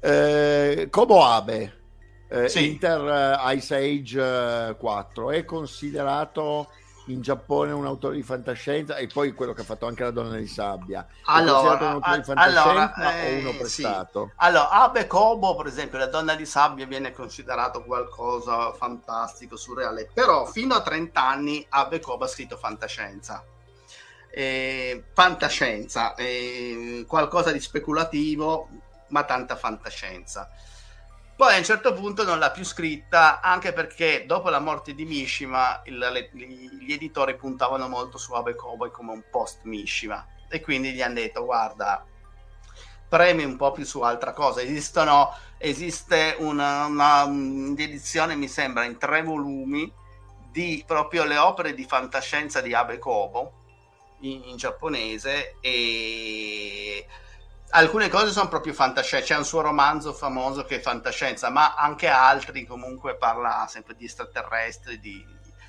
eh, mi sembra che due, due, racconti, anche uno su un robo, son, sono usciti che sono anche di, di fantascienza distopica.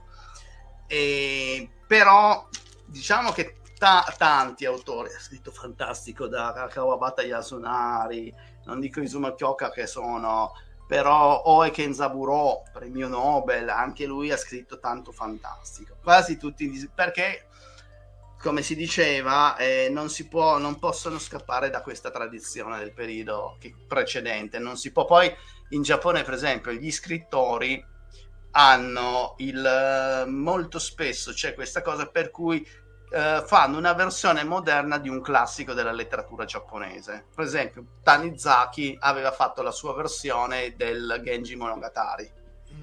Recentemente l'ha fatta Kakuta Mitsuyo.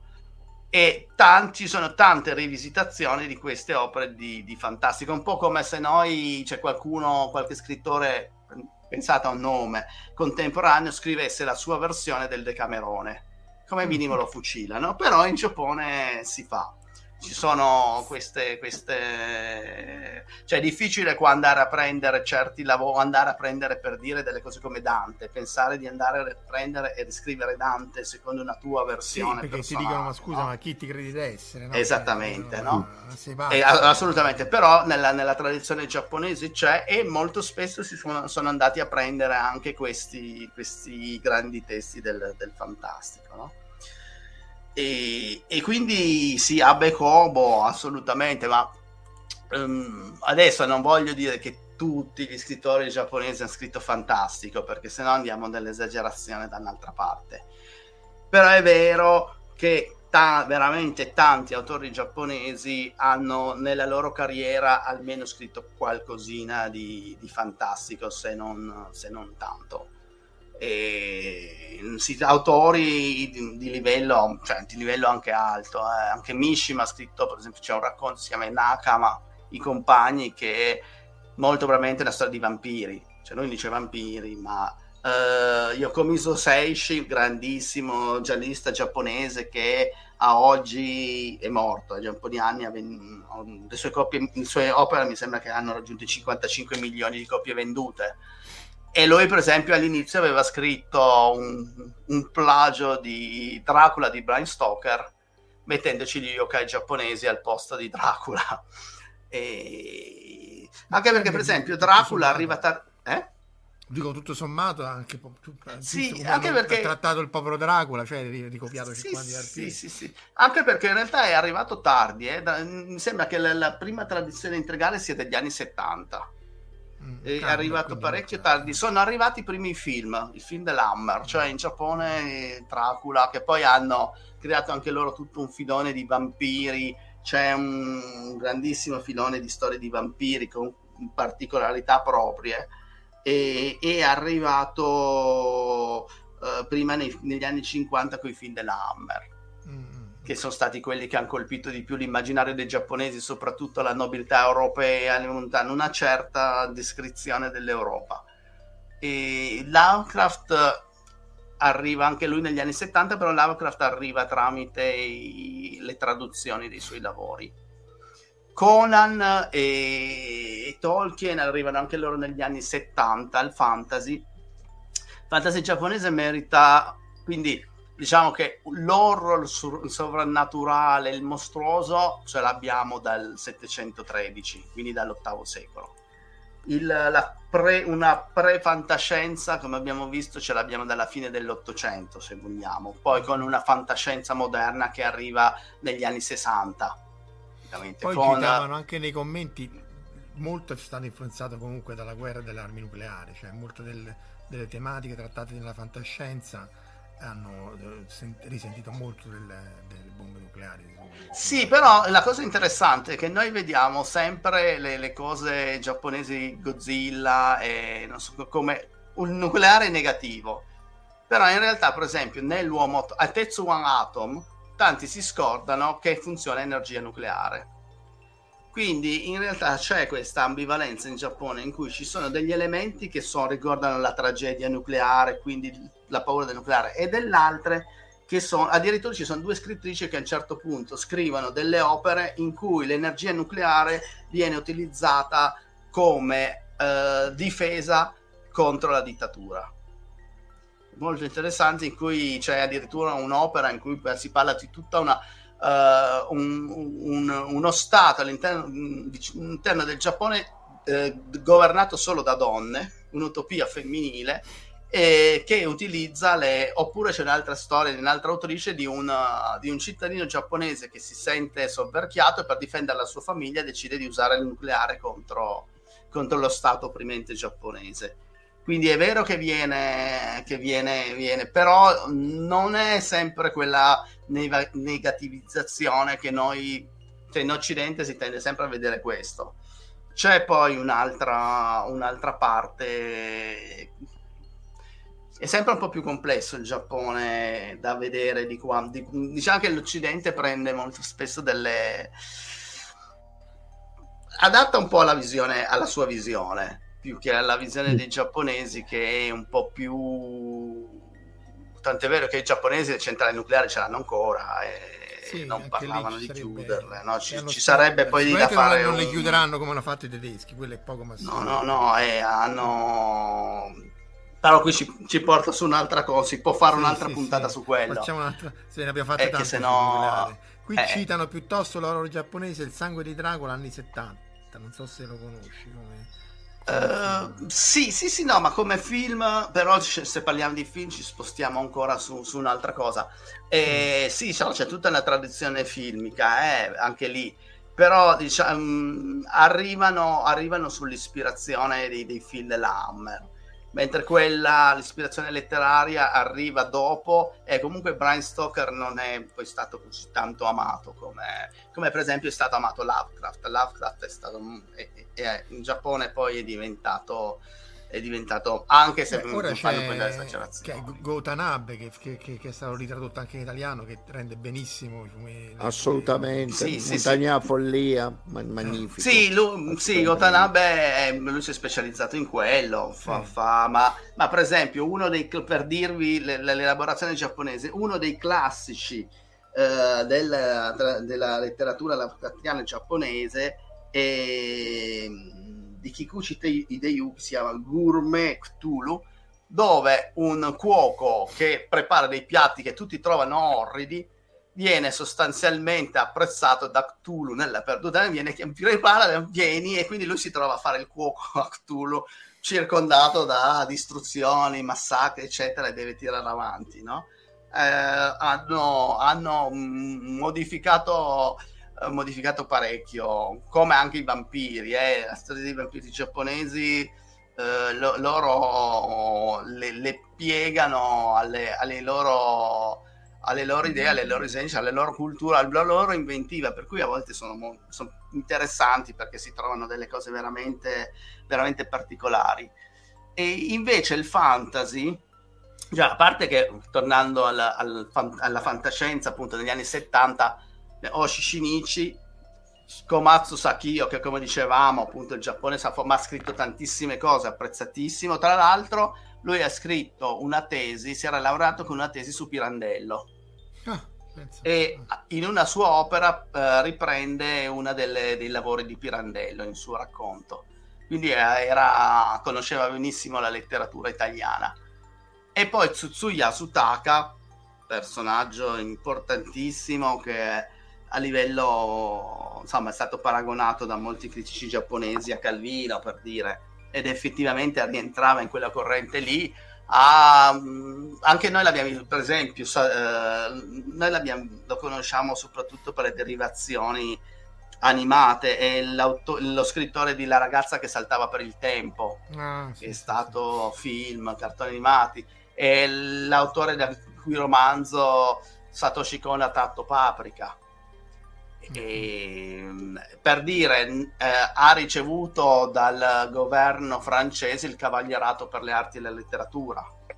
Nel 2020 ha ricevuto il premio imperiale per la cultura che ti danno solo se veramente sei un...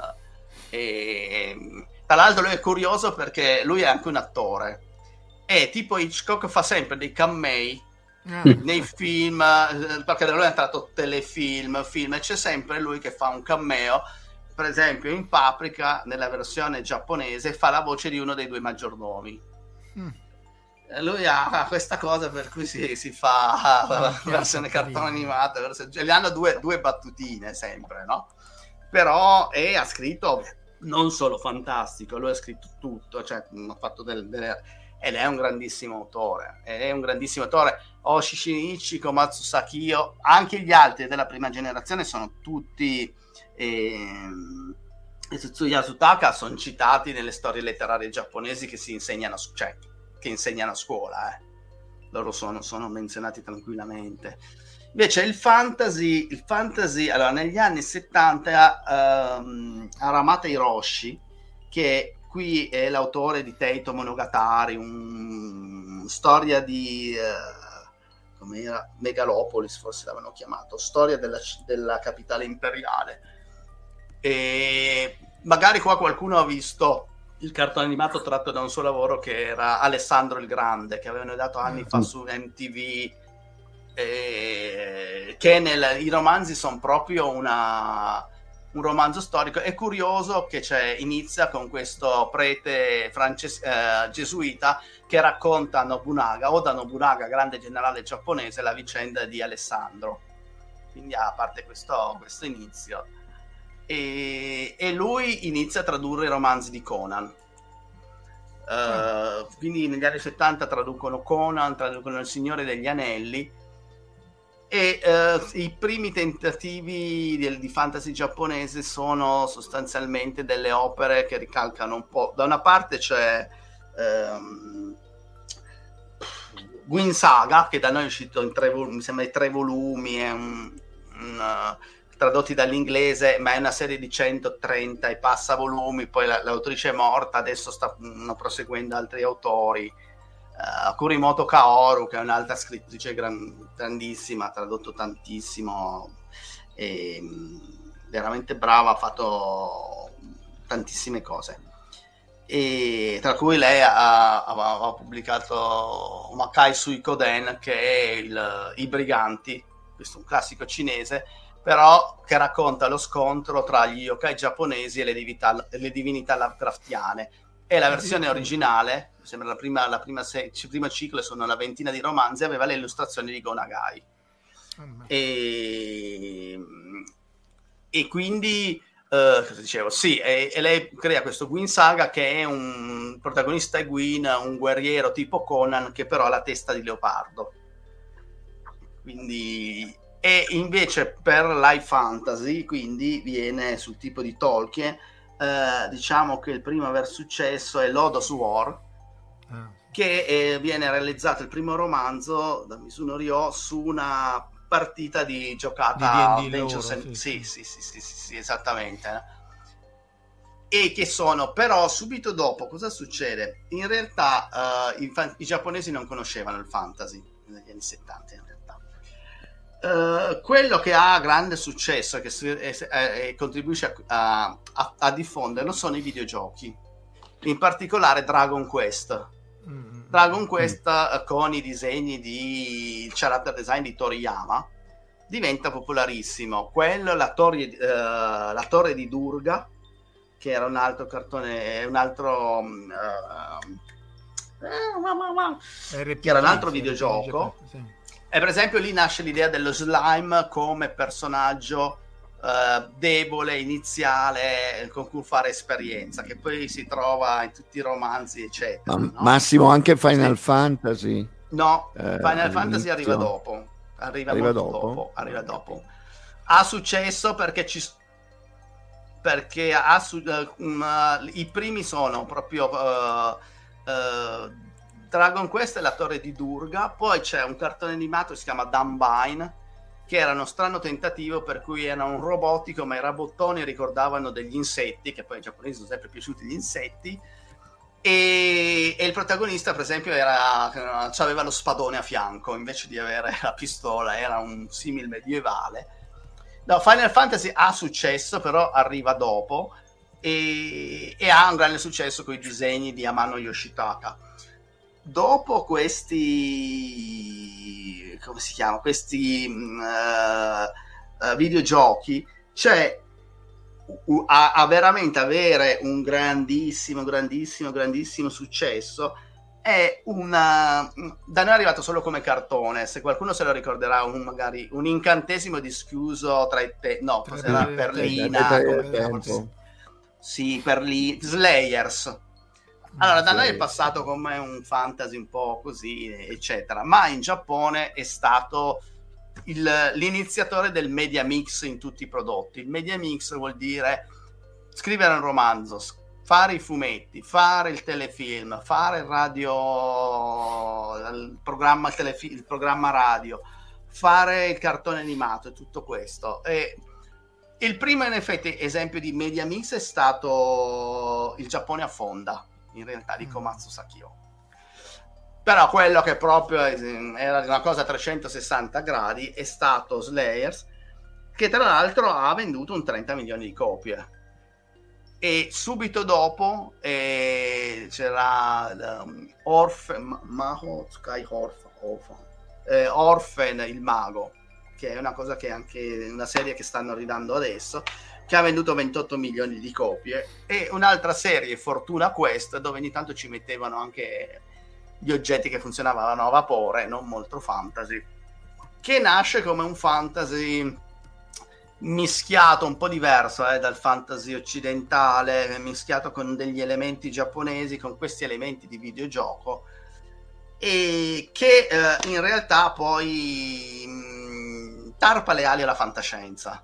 Cioè, il Mm. momento, a questo momento c'è il boom della- del fantastico e la fantascienza tende a perdere. A perdere. eh, È il, pri- è il primo boom del fantastico. Quindi, in realtà, c'è stato poi un boom dell'horror prima, precedente, che non è quello però che noi abbiamo visto, perché noi abbiamo visto il Japan Horror, che è l'horror cinematografico. I giapponesi distinguono tra il Japan Horror e il... eh, No, attenzione, eh, Kuni no Mara- Monk la serie anni 70 non era già fantasy, sì, ma non parliamo di letteratura. Se noi, se vogliamo, c'è- c'era ancora una, una serie degli... Ve le ricordate gli gnomi della montagna? Gli Sì. gnomi della montagna è in realtà un famoso, sono dei romanzi per ragazzi degli anni 50 giapponesi, che anni 50 e 60, molto molto molto popolari, molto di più, e ehm, che vengono considerati un primo fantasy giapponese, se vogliamo. eh. Quindi se proprio vogliamo andare a vedere, però eh, lasciando... pa- mh, Slayers perché noi ce l'abbiamo visto come cartone animato, però in Giappone ha avuto successo come letteratura, è lo stesso Mm. Orphan, è lo stesso eh, Fortuna Quest, poi da noi arrivano, sono arrivati dopo, noi vediamo i cartoni animati, appunto quello è il problema, noi vediamo la parte... eh, Sì, hai un flusso praticamente LSD, sì, è vero. Ze- Zelda è arrivato anche dopo. Mm. Uh, adesso non, non vi so dire esattamente gli anni, però Zelda e, Fan- e Final Fantasy sono arrivati dopo. Sono arrivati in conseguenza di questo boom del fantasy che era aperto da. Infatti, i giapponesi hanno una venerazione per Dragon Quest. Mm. Eh, cioè, Dragon Massimo. Quest per i giapponesi non è il. come. Sì, Massimo, un'altra domanda, parlando di una cosa che tu conosci benissimo perché ci hai, hai scritto, eh, Gonagai che fa gig, eh, andiamo un attimo indietro, ma abbiamo citato più volte Gonagai e volevo arrivare a questo. Gonagai che fa gig basandosi su uno dei miti fondanti del Giappone, quindi Yamatai, la regina, eh, Miko, Hannibal, sì.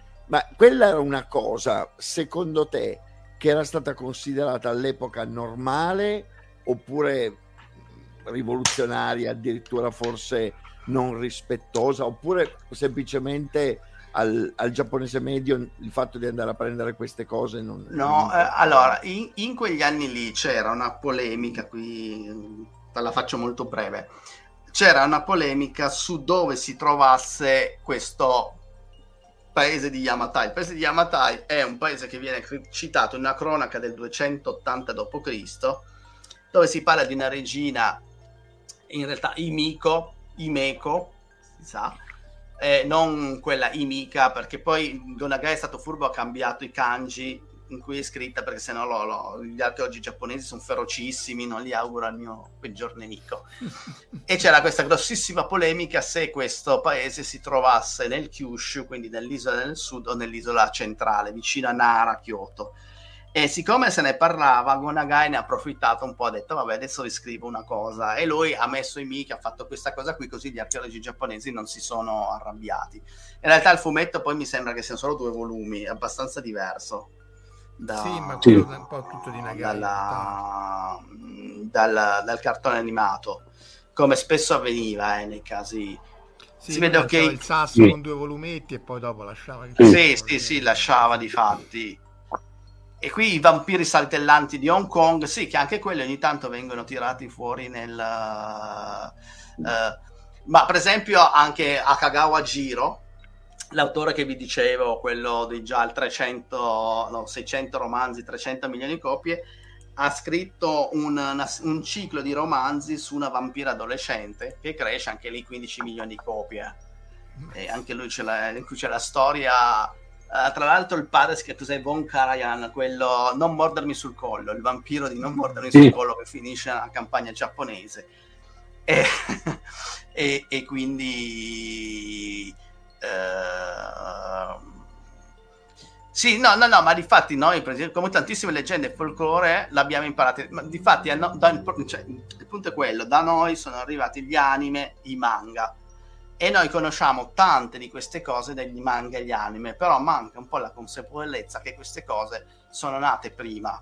molto spesso sono nate in letteratura perché i manga, cioè poi sono, eh, se vogliamo, nascono poi nel XIX secolo, facciamo i, i, primi, i primi fumetti giapponesi sono alla fine dell'Ottocento, gli anime è ancora un po' dopo. Quindi cosa succede? È certo che tutta questa tradizione che c'era letteraria e anche visiva, perché c'è questa grande tradizione visiva e teatrale, è sfociata in manga e... Però appunto noi li vediamo, cioè il, il, punto è quello di capire che non sono in realtà qualcosa di inventato, poi a volte ci sono delle cose inventate sicuramente, però molto spesso sono delle robe... Era arrivata la guerra con le atomiche questo tipo di reazione artistica.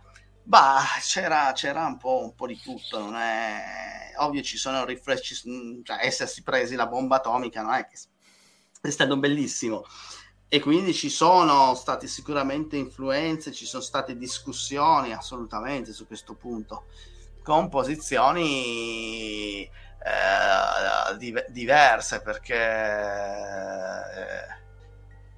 eh, Mondo Cane come film uccisioni umani e animali, sì, ma tante erano finte, sembra sì. che insomma ci giocassero anche lì anche con... Uh, Stavo guardando un attimo di domande, eh, scusate. Sì, sì, sì, perché ce ne sono state tantissime, però non volevo firmare lo stream of consciousness. Quindi... Ah, c'è scritto sì, è vero, anche Asim, ma sì, anche per gli autori occidentali ogni tanto qualcuno aveva, ha scritto delle contaminazioni, però è più, è più difficile trovare un Simenon che, scri- che scrive fantascienza o poi non è che si può sempre dire no, qui non c'è, no, assolutamente, meno male, ringraziando il cielo.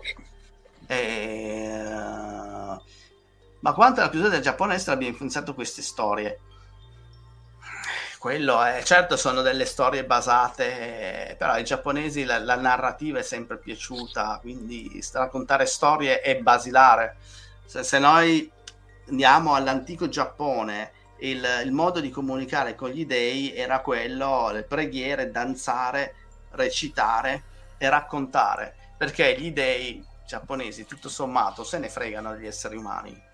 Quindi praticamente tu gli devi organizzare lo spettacolo, come il concerto dei Kiss. Quindi stasera facciamo questa cosa, no? se la vogliamo mettere proprio terra a terra.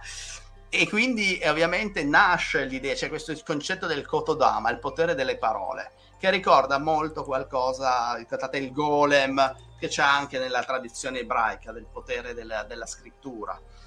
E, e, quindi è proprio un elemento fondante del, della tradizione giapponese antica che non è mai sparito, cioè, c'è ancora oggi i giapponesi non, non parlano magari tanto a bambera perché c'è proprio questo concetto dell'idea delle parole. Allora guardo un attimo ancora. Eh eh, c'è questa idea del, del, se tu dici una parola, quella può essere importante. Nel Giappone antico, per esempio, i, i, nomi delle, i, nomi delle, persone li conoscevano solo la moglie, i figli, i familiari più intimi, perché rivelare il tuo vero nome voleva dire dare potere agli altri su, mm. sulla, tua, sulla tua persona.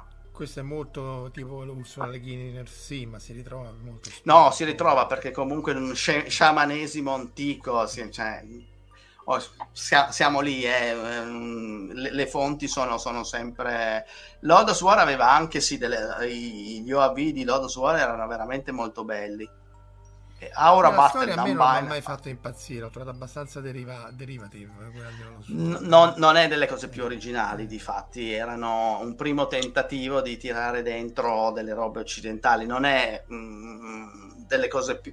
Uh, già mm, Gwyn Saga è scritto in una maniera... La, la, Kurimoto Kaoru scrive bene. Uh, difatti Kurimoto Kaoru poi ha questa pubblica... Mm, questi, eh, queste pubblicazioni sterminate di vario genere, ha, ha scritto un po' di tutto.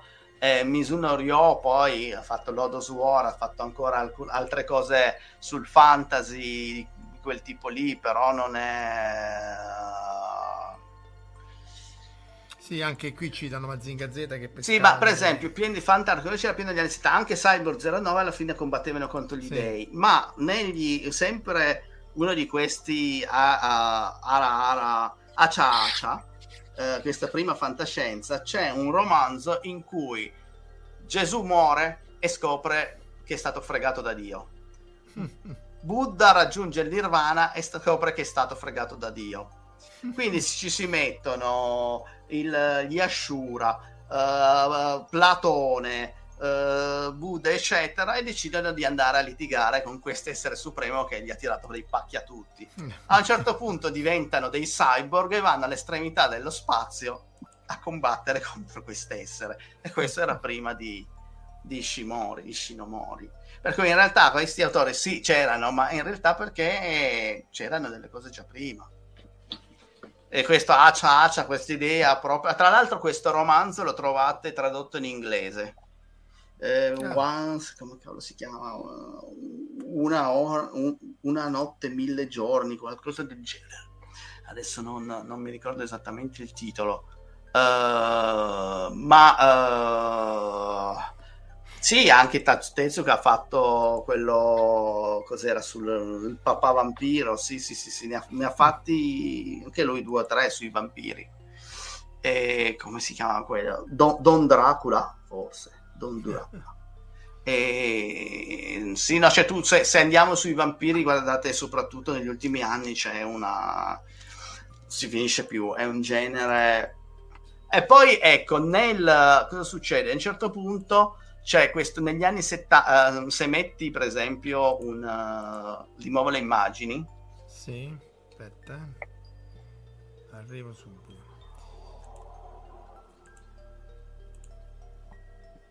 Eccolo qua.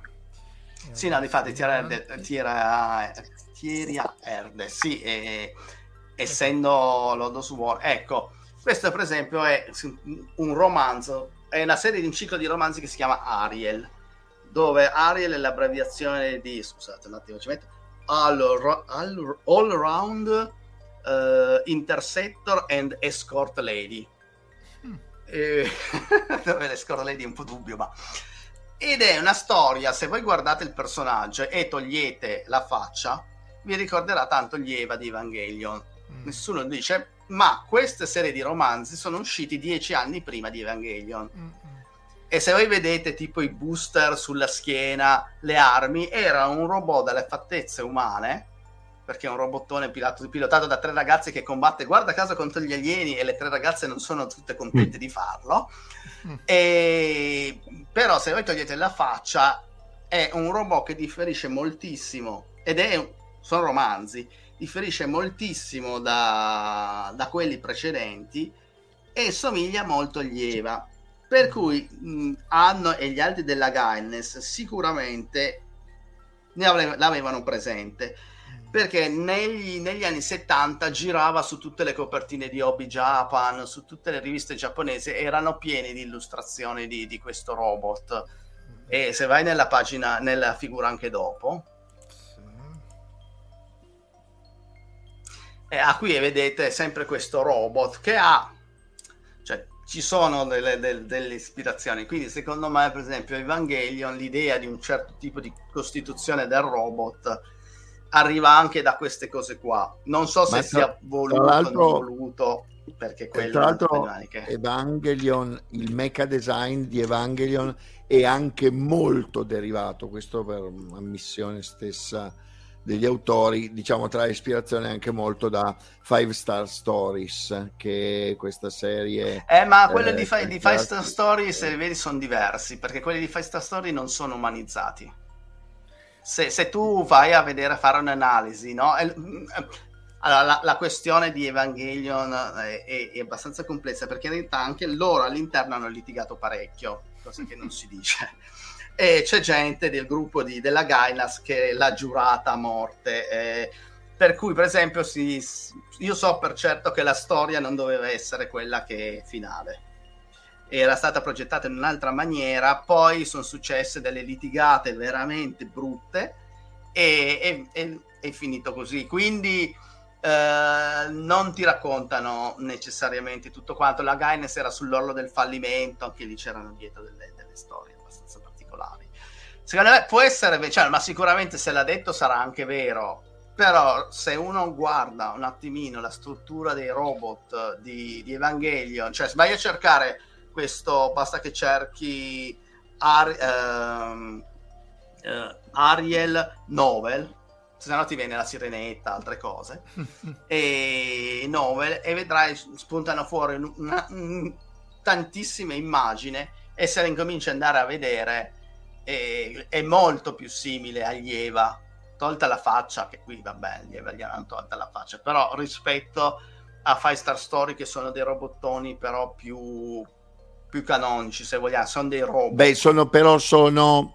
Eh, ah, e questa cosa è la nascita, Five Star Stories è il, la prima serie dove il robot non è tozzo e basso, ma è lungo e slanciato. Questo è una grossa, è un sì, grosso elemento. I, i, i Mirage. Sì, sì, sì, sì. Eh, quello, sono... quello, quello, quello, sì, sicuramente. Adesso... quindi è sempre stato citato come... Sì, no, no, ma io... io, io poi il world building è completamente diverso, eh, ovviamente. sì, sì, io quello sì. Per esempio Ariel non è mai citato, però il fatto che non venga mai citato mi lascia un po' sospetto, nel senso che io mi ricordo, eh, cioè, cioè negli anni non mi ricordo, avevo dei vecchi numeri, eh, però degli, degli, anni 80 e mi ricordo che, che, veramente tu qualsiasi rivista giapponese di animazione, modellini compravi, ti trovavi questa roba qua, cosa che non c'era con, uh, con uh, Five Star Story. Cioè c'era Five Star Story su, per esempio, New Type, però questo, questo robottone qua, quindi lì, lì, lì, lì, bisognerebbe anche vedere perché poi lì erano team, quindi bisognerebbe vedere chi, chi ha tirato fuori nel team. Però vabbè, senza perderci. E, e anche questa serie... la conclusione, perché siamo già sì. oltre le canoniche ora e mezza, quindi... Ah, ecco, quindi e, e, comunque è uscito questa serie di Sasamoto Yuichi dal 1986 al 2006 quindi allora direi le ultime due immagini giusto giusto diciamo che negli questa, ultimi anni eh, c'è stato di nuovo un boom con le line novel e le line novel nascono già delle pre-novel cioè negli anni 70-80 per esempio Dirty Pyre le line novel sono un'idea, cioè di unire un uh, autore, un disegnatore di successo di stile manga o anime è un autore di successo. Nel 2010 c'è stato di nuovo un boom del fantasy con gli Isekai, che sono questi personaggi che viaggiano nel mondo. Yoshiki Tanaka, ecco Legend of the Galactic Heroes, quindi Ginga Eiyu Densetsu, è il, la space opera, una delle due space opere giapponesi più famose. Una è Dirty Pair, che citavo prima, e, sì, e l'altra questa è proprio space opera la Campbell proprio sì sì sì questa è space opera eh, ha venduto mi sembra in Giappone sono usciti 10 volumi ha venduto 15 milioni di copie mm. E questa per esempio la potete leggere in inglese completa sono usciti tutti i 10 volumi Oppure i 50, no, 50 magari 150 episodi della serie che è interminabile. Sì, oh, 50, sì, una Beh, roba che non finisce più. Sì, sì, sì, sì. Ma anche i libri, poi Toshiki Yui è, è cioè scusate, Toshiki Yoshiki Tanaka è, è bravissimo. Invece c'è quella dopo. Eh, che per esempio è un, altro se- è un altro genere che in Giappone è questo di Aramaki Yoshio, altro grande personaggio, appartiene alla, tra la prima e la seconda generazione di scrittori di fantascienza, che scrive questo ciclo delle Yosai, delle fortezze, in cui eh, ci sono questi mondi dove ci trovano questa gente a combattere senza neanche sapere perché, deve combattere per un obiettivo e sono ambientati in vari scenari, sembra quasi che si trovino in un videogioco e, e, fanno parte di un genere che in Giappone, della fantascientifico che in Giappone è molto amato, che si chiamano i kakusenki, che sono cronache di guerre immaginarie. Cioè si prende un periodo storico e si immagina che le cose siano andate in maniera diversa. E, per esempio, sempre di Aramaki, altra sua serie molto famosa è quella delle Kantai, delle flotte, dove l'ammiraglio Yamamoto, dopo la sua morte, viene praticamente riportato indietro al 1918 mm. e deve riviversi la vita però evitando di andare che il Giappone vada a schiantarsi a. E, e, questo è un genere che in Giappone va molto chiamato appunto Kaku Senki che va m- molto amato e ce ne sono tante di, uh, di storie di questo tipo c'è anche Jitai Sengoku quello dove i 30 soldati stati, hanno fatto molto spesso ehm, trasposto in film dove una trentina di soldati giapponesi moderni, lì la, la conto mi pare che sia degli anni 70-80, eh, 70 forse, viene eh, riportato al periodo Son Goku nel 1500 e si trova al servizio di un signore feudale e anche lì devono evitare che succedano dei casini, no?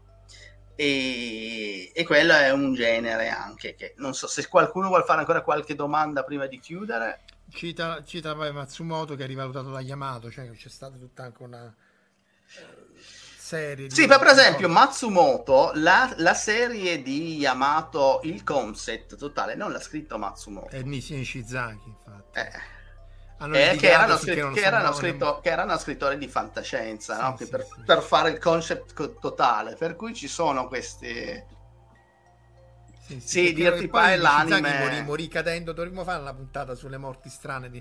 morì cadendo proprio dalla Yamato una nave che si chiamava Yamato sì, sì, no ma c'è un altro autore un altro autore di fantascienza di questi sempre della prima generazione che aveva scritto il concept per la serie di Yamato. Perché l'avevano chiamato di Uchu Senkan Yamato. Sì, sì, sì. sì, sì non della Yamato, quella, quella, la nave da guerra. E...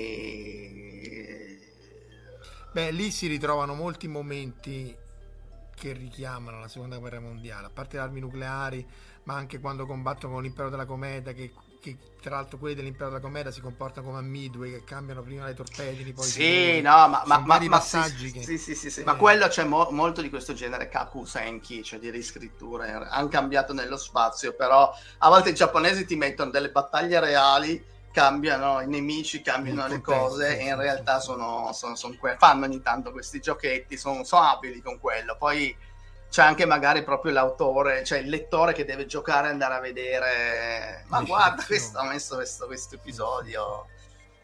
Sì, sì, Poi non so se qualcuno ha altre domande. Ma io però, domande o no, però in chiusura i libri tuoi li vorrei far vedere un po' meglio. Dai, raccontaci un po' almeno questi due.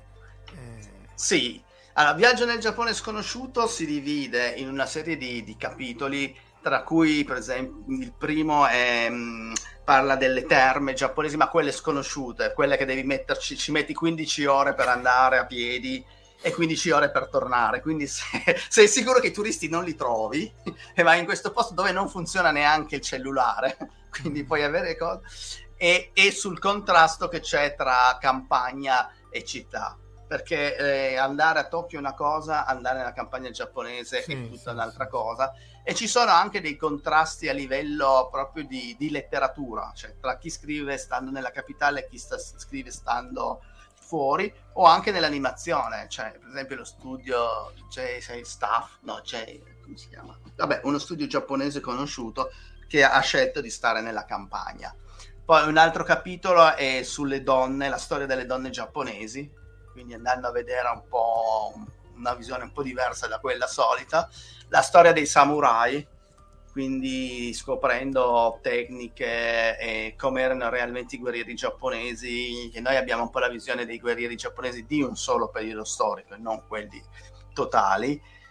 Poi c'è una parte sul sovrannaturale, quindi mm. anche la questione, parlando anche di maledizioni, come si fa a maledire il prossimo, come si faceva una parte sulle religioni, quindi le grandi eh, shintoismo, buddismo, ma anche il cattolicesimo quando arriva in Giappone. E poi c'era anche il confucianesimo, ci sono insomma, varie religioni che sono arrivate in Giappone. E un'ultima parte che è un capitolo sulla storia della cucina giapponese. Quindi che cosa mangiavano i samurai, che cosa si, mh, mm, che cosa si mangiava nel periodo Heian, quindi dei vari periodi storici e appunto questa questione del take away nel, nella, nel Giappone del periodo Edo il fatto che cucinassero gli uomini perché se cucinava una donna la gente spariva, non si fidava, quindi c'era, in realtà era tutto, erano tutti, erano tutti uomini, poi c'era qualche eccezione, ma... E, e, quindi una storia di questo tipo. Invece la letteratura, e sono 250 pagine tutti e due pubblicati da Lindau, e invece la letteratura fantastica giapponese antica, moderna e contemporanea che è uscito lo scorso mese, sono 470 pagine e sono 1300 mm, anni di storia giapponese divisa quindi in letteratura fantastica generale e poi l'horror moderno, la fantascienza e il fantasy. E spiegando bene le cose in cui, in cui ho parlato oggi, ho accennato oggi più nel dettaglio, più citando libri, eccetera. Poi c'è un indice, un in, una, una bibliografia, insomma, non cioè, ci sono anche degli altri libri che mi sono scappati. Quello che ci ha raccontato in queste due ore è stato messo. No, ma è, è que- quello è, è, anche un grosso problema perché la media del, nella letteratura di intrattenimento degli scrittori giapponesi è altissima. Cioè, parla, uh, parlando dagli anni 70, 80 in poi, voi dovete considerare che la letteratura giapponese di intrattenimento vuol dire che gli scrittori mediamente scrivono all'anno dai 5 ai 9 romanzi. Mazza. Quindi vuol delle dire guerra. Eh. Delle macchine da guerra. Quindi vuol dire che ci sono autori che scrivono tranquillamente 200, 300, nella loro carriera 200, 300, 400 romanzi, cicli da, da 20 romanzi, cicli da 80 romanzi. E e quindi vuol dire andare a ficcare la testa in una produzione che ha dei numeri sterminati, sterminati. a parte questa eccezione diciamo, di questi autori che arrivano a 600 in 40 anni, va bene, eh, per carità, in, 20, in 30 anni magari 400, 300, però eh, per esempio nelle line novel devi pubblicare all'incirca un romanzo ogni 3-4 mesi se vuoi 5, dai, se sarebbe buono, no? E, se voi andate a vedere so, Nishio Ishin o Narita Ryogo, che scrivono, sono autori famosi di light novel e vedete che hanno una pubblicazione di romanzi che rimanete lì, cioè, come diavolo si fa? E anche altri, anche gli autori mainstream eh, pubblicano tanto, un pochino meno, però comunque e la famosa domanda lo so che fanno sempre gli italiani la domanda che fanno gli italiani è eh, ma non si può pubblicare cioè non possono essere scritti bene e, e, e, cioè, e il, però il problema è che se tu scrivi male vieni seppellito dalla concorrenza. Nessuno in Giappone nessun editore ti chiederà il capolavoro. Nessuno ti chiede il capolavoro. Però deve essere scritto almeno discretamente. Perché altrimenti tu mh, mm, scrivi il libro, scrivi il secondo, scrivi il terzo male, non ti compra più nessuno, vieni, vieni seppellito dalla concorrenza, quindi o, o, sopravvivi, cioè o sei in grado di sopravvivere.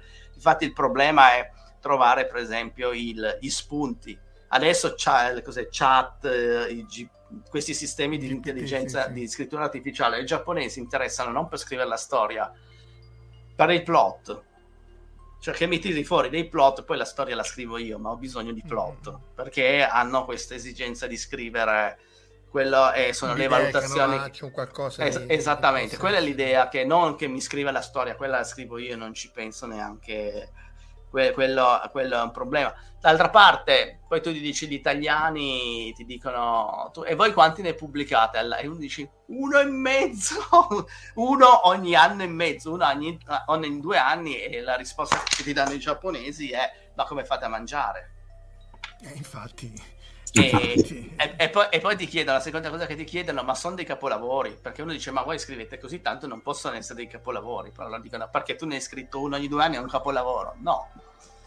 Eh, cioè, e, quindi sono, è, è, è, perché comunque gli scrittori giapponesi, come i fumettisti, come i registi, normalmente si considerano degli artigiani quando voi parlate con loro, infatti quando arrivano in Occidente che vengono, se uno tipo delle star, rimangono stupiti perché dice ma io sono un artigiano, cioè io sono lì, faccio sulla, sulla mia scrivania eccetera, non sono l'art... poi c'è per carità, nel mezzo c'è sempre qualcuno che invece si considera un artista, però in generale il, il concetto, anche chi lavora in animazione, è quello di essere artigiani, che è il vecchio concetto del periodo Edo cioè io sono un artigiano, quindi come artigiano farò le mie sei ore, sette ore, mi organizzo a scrivere e faccio così, è una disciplina se non ti piace fai, fai altro. Oh.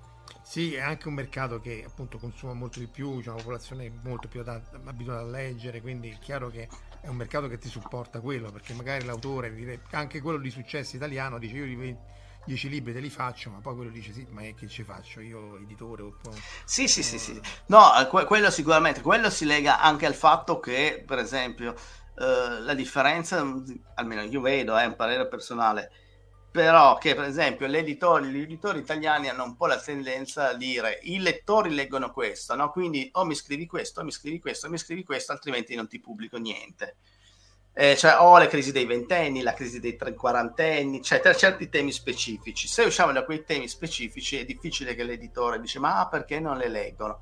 L'editore giapponese parte da un altro presupposto, dice tu scrivi qualsiasi cosa, sei interessante aiuta il pubblico. Non mi importa di che, cosa, di che cosa scrivi, cioè l'importante è che sia una roba interessante. Poi se è interessante io ci provo. Un libro te lo pubblico, un romanzo te lo pubblico, magari va male e non ti pubblico il secondo, però ci proviamo. Sì, sì, Quindi cosa succede? Che loro hanno, cioè per esempio i, i manga, che qua non si dice, esistono, esistono, anche i manga per casalinghe, che sono proprio targettati per casalinghe. Eh, ci sono i manga politici, ci sono dei...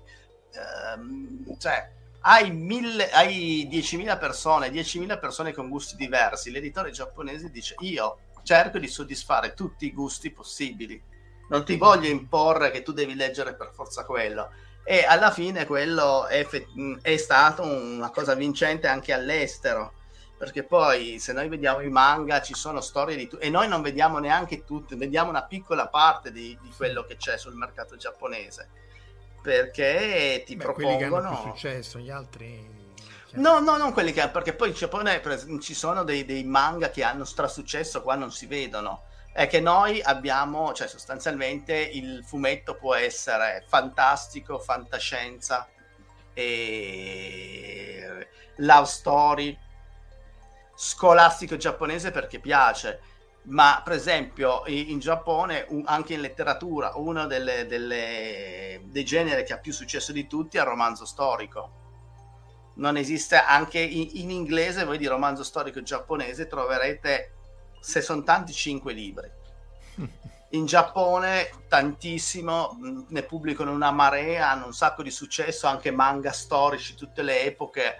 Eh, c'è un manga qua si chiama Kingdom, che è una storia rivisitata del primo imperatore della Cina. In Giappone mi sembra che ha venduto 150 milioni di copie. Qua ne lo conoscono quattro gatti perché lì, quindi in realtà ci sono delle cose che non, uh, che qua magari non, non, non, funzionano perché non c'è questa presa, non si conosce eh, i, il, i, tutte le, le, opere basate sulla storia dei tre regni. Ah, sì, la storia dei tre regni è, è uno sì. è dei classici, quattro classici cinesi, in, in, Giappone è conosciutissimo, ma qua la storia dei tre regni, cioè, è come dire da noi l'Ilia dell'Odissea, lo, l'Orlando innamorato è ovvio che lì noi non, non, sappiamo assolutamente, non c'è neanche in italiano, non è mai uscito. Non no, mai tra l'altro, quindi... eh, Storia dei Tre Regni, e secondo me stai dicendo una cosa molto importante. Storia dei Tre Regni, la serie eh, televisiva cinese del 2010, che è una delle serie più spettacolari mai fatta, la serie più costosa mai fatta in Cina, eccetera. Qua non è mai arrivata, ma neanche piratata. C'è una mm. versione su YouTube con i sottotitoli fatti dai fan fino alla trasmissione. No, no, è, e, e, dire che per esempio da noi ci sono il videogioco fatto dai giapponesi, Storia dei Tre Regni è arrivato, ci sono un sacco di riferimenti, se ne vedono una marea, però non, la gente li perde e non, comunque non, non, ha... Se tu provi a far uscire il fumetto della Storia dei Tre Regni, non dico il libro, non dico neanche il libro perché, però cioè, anche lei che è Monogatari... Eh. Cioè, mm? è una è una storia complicata. No, no, per carità, però anche lei che Monogatari, non, che dei giapponesi non c'è in italiano, che però è un'opera eh, importante. Adesso era uscita una serie animata della...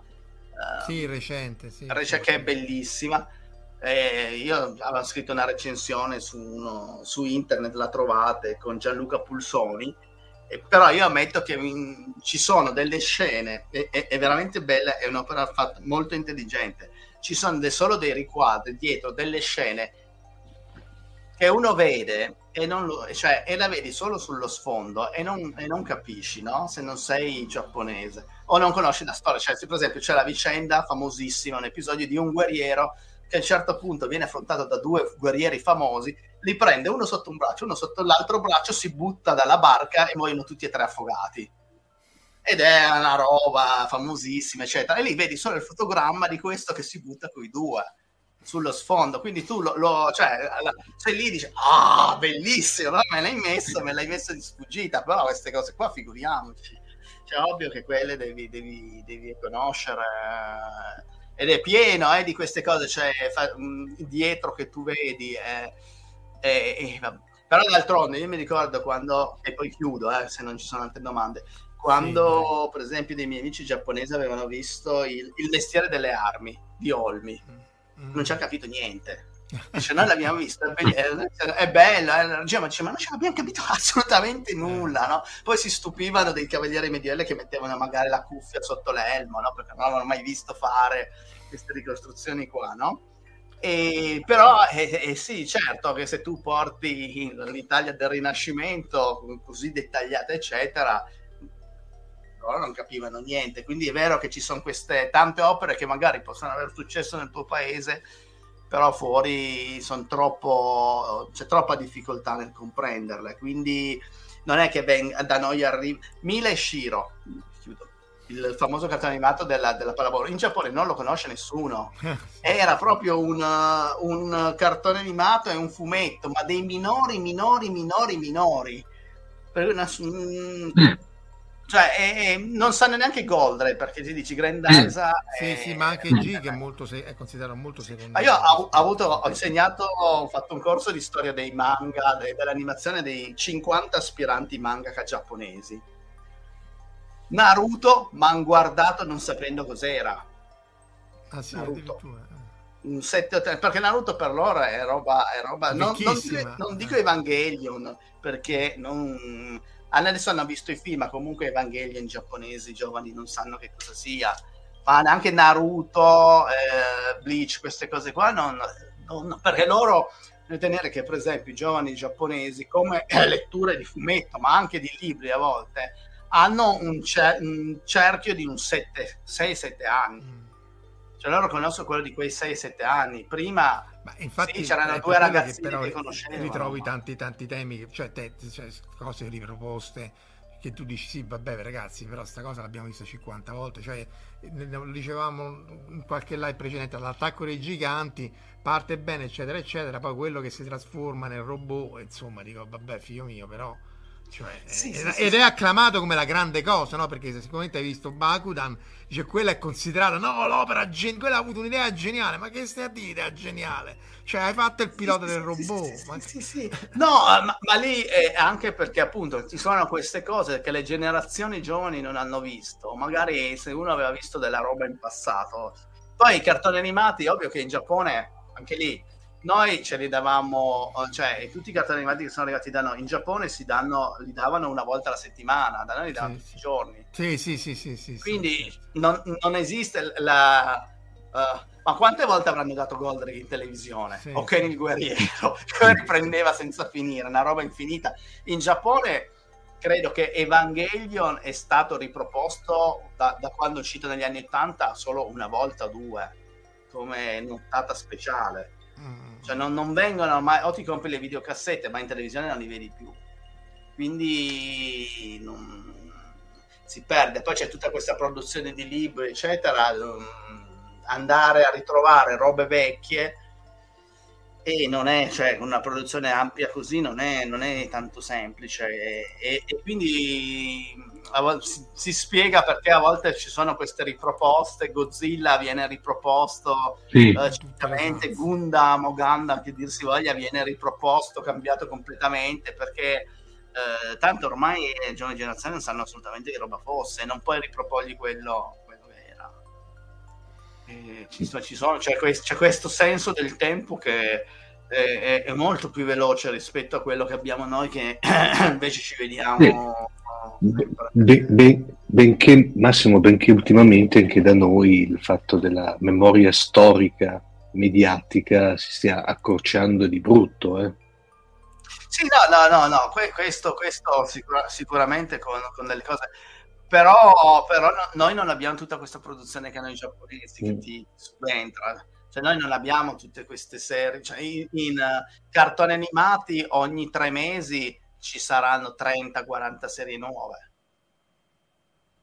Solo sì, cartoni sì, animati, solo, se poi parlo dei telefilm. Seguire è, una roba. Poi loro, per esempio, hanno i telefilm, il, il, quello radiodorama, che sono, mm-hmm. per esempio, che noi non abbiamo, sono i vecchi sceneggiati radiovisi- eh, ra- radiofonici. In Giappone ci sono mm. ancora. Prima ancora del cartone animato, prima ancora del fumetto, a volte ci sono. Scusate, che ho la gatta che mi passa. E... Eh, il gatto è sempre e, e ci, sono, ci sono tutti questi, questi, questi passaggi, eh, ci sono i telefilm, ci sono c'è una marea di roba. Per cui veramente, poi tutti i libri che escono, tutte, uno, uno c'è da impazzirci a seguire tutto quanto. I romanzi che escono cioè, a, a ciclo e sta roba ogni tre mesi sei lì a leggerti qualcosa, per cui è, è ovvio che hanno una velocità di consumo che noi per carità ce l'abbiamo, però eh, sì, noi dei libri effettivamente ne escono tanti di libri da noi, di altre cose siamo un po'... però c'è, c'è questa velocizzazione anche da noi, hai ragione. No, no, cioè, eh, stiamo arrivando, cioè non que- ai livelli nipponici, però praticamente anche da noi ormai il... Eh, cioè mi viene, eh, cioè qui magari tiro in ballo Luca, Luca mi vengono, eh, per intenderci, eh, mi vengono in mente adesso i tanto declamati Maneskin che praticamente come una novità assoluta quando fanno cose che chi ha una certa età anagrafica ha, ha, già esatto. sentito, ecco, esatto. per cui non, esatto. sia, visivamente, sia visivamente che musicalmente parlando, e vengono esatto. praticamente, io vedo, vedo avendo un, un, un nipote di, quelle, di, di, di, quell'età lì che dice, oh, hai sentito che figa, mai sentito una roba genetto alt, e quando le fai sentire il regresso praticamente, oh, senza andare poi... Bowie, eh, Zeppelin, eh, eccetera, eccetera, ma, ma, poi senza andare tanto poi là nel, molto indietro nel tempo, lui dice, eh ma sono uguali, e eh, gli ho detto, eh sì, eh, per cui non è che... Eh, ma lì la riflessione, secondo me, dovrebbe essere quella, ma però è, è proprio lancio semplicemente un sasso nello stagno, lasciando mm. perdere il, il, il, discorso specifico dei maneskin, che poi possono piacere o non piacere, mm. va veramente a gusti eh, noi, la generazione, eh, diciamo, di a cui faccio parte, e voi siete più giovani, ma insomma, la generazione di cui faccio parte è una generazione che quando aveva 17-18 anni la musica dei propri genitori era antidiluviana, cioè nessuno ci avrebbe mai convinto, neanche con la pistola alla tempia, a sentire delle cose che in qualche modo potevano avere un riferimento sonoro a quindi lì assolutamente si, si, si ripartiva da zero. Adesso invece c'è stato questo allungamento, mm, c'è, c'è tanto riciclo che prima non c'era, è l'epoca postmoderna, è l'estetica del postmoderno, in cui si riciclano le cose, c'è tanto riciclo e quindi riciclando c'è questo allungamento della vita di determinati prodotti che però funziona, come dici tu, sulla mancanza di memoria, nel senso che le cose vengono prese, sono riciclate da mo' eh, ma vengono presentate come nuove. Ma è un, è un, fenomeno recente, non è che è sempre stato. Sì, sì, sì. sì ris- rispondo, sì, rispondo solo un attimo alle domande che c'erano. Sì, sì, vai, vai. Di Kuninamura, sì, Aretsune Toyota, ecco appunto, Aretsune Toyota è uno, insomma, uno scrittore importante di, di letteratura. Eh gli editor dei romanzi giapponesi sono terribili come quelli dei manga e sono un po', un, po', un, un po', diversi. Sono terribili anche loro, ma in maniera diversa perché i manga, eh, i mangaka sono un po' più difficili da gestire. Sono... Però c'era il famoso Kanzume, cioè latti, praticamente Kanzume vuol dire lattina, era, consisteva nel fatto che gli scrittori venivano portati in un albergo, anche bello, chiusi con una chiave e non uscivano finché non hanno finito di scrivere. c'era proprio questa roba di scrittori famosi che puoi ancora andare a vedere, o lo facevano loro, ma a volte venivano. Ogni tanto anche con i cartoni animati si vede in Shirobaku, una cosa del genere. Per cui grazie a Lenzi, grazie di averci seguito. Eh, One, Piece, One Piece fa molto l'effetto Tess Wheeler cioè è molto seguito da chi l'aveva seguito da bambino, poi lui ha avuto questa idea di riniziare un po' tutto, però va, va, molto su questo effetto di vecchi lettori che magari hanno iniziato a leggere quando avevano 16 anni e adesso ce l'hanno 30-35 quindi Godzilla era già diverso il romanzo dal film originale eh, bisogna Ma vedere se il romanzo ah, è... qua dissento perché praticamente il, il, romanzo di Godzilla che poi era la, la novelization sostanzialmente a Shinji eh, la di, di Shinjiro Kayama praticamente era assolutamente il, trasposizione uno a uno del, del sì perché la, la, novelizzazione che è un'altra cosa che fanno mm. anche gli scrittori giapponesi è, è, un'altra, è, un'altra, cosa ancora è la trasposizione del film mm. in romanzo quindi mm. eh, è un po' una cosa un po' diversa dalla letteratura è per far godere ai giapponesi che piace leggere infatti vengono chiamati appunto novelizzazioni. Eh, che radiodrammi vanno in Giappone? Eh, ce ne sono tanti, e ce ne sono tanti per esempio presi dai cartoni animati o dai, dai, uh, dai, dai cartoni animati originali oppure dai manga. O, mh, mm, ci sono per esempio una cosa che varrebbe la pena di discutere è mh, mm, le rappresentazioni teatrali di cui non si parla mai. In Giappone dei, hanno fatto il musical di Anna Frank giuro. E hanno fatto, ci sono per esempio Sailor Moon, che oggi è molto in Giappone, è rimasto popolare non per il cartone animato, non per il fumetto, per i musical.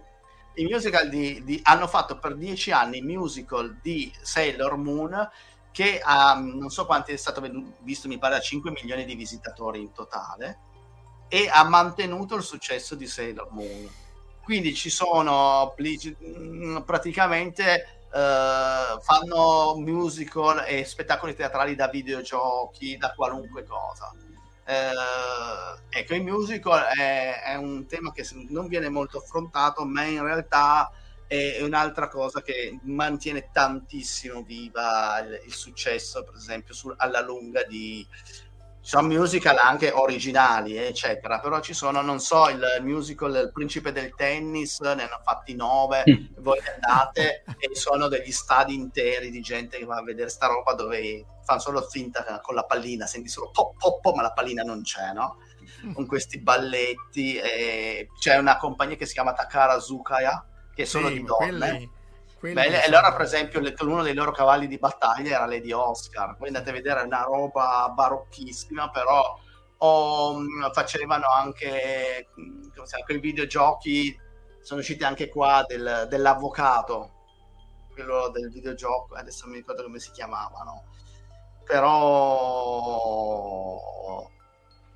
Ah, Camatea, Camatea 443, il mio sogno da bambino è quello di diventare fumettista. Eh, tutti quanti più o meno ce l'avevamo.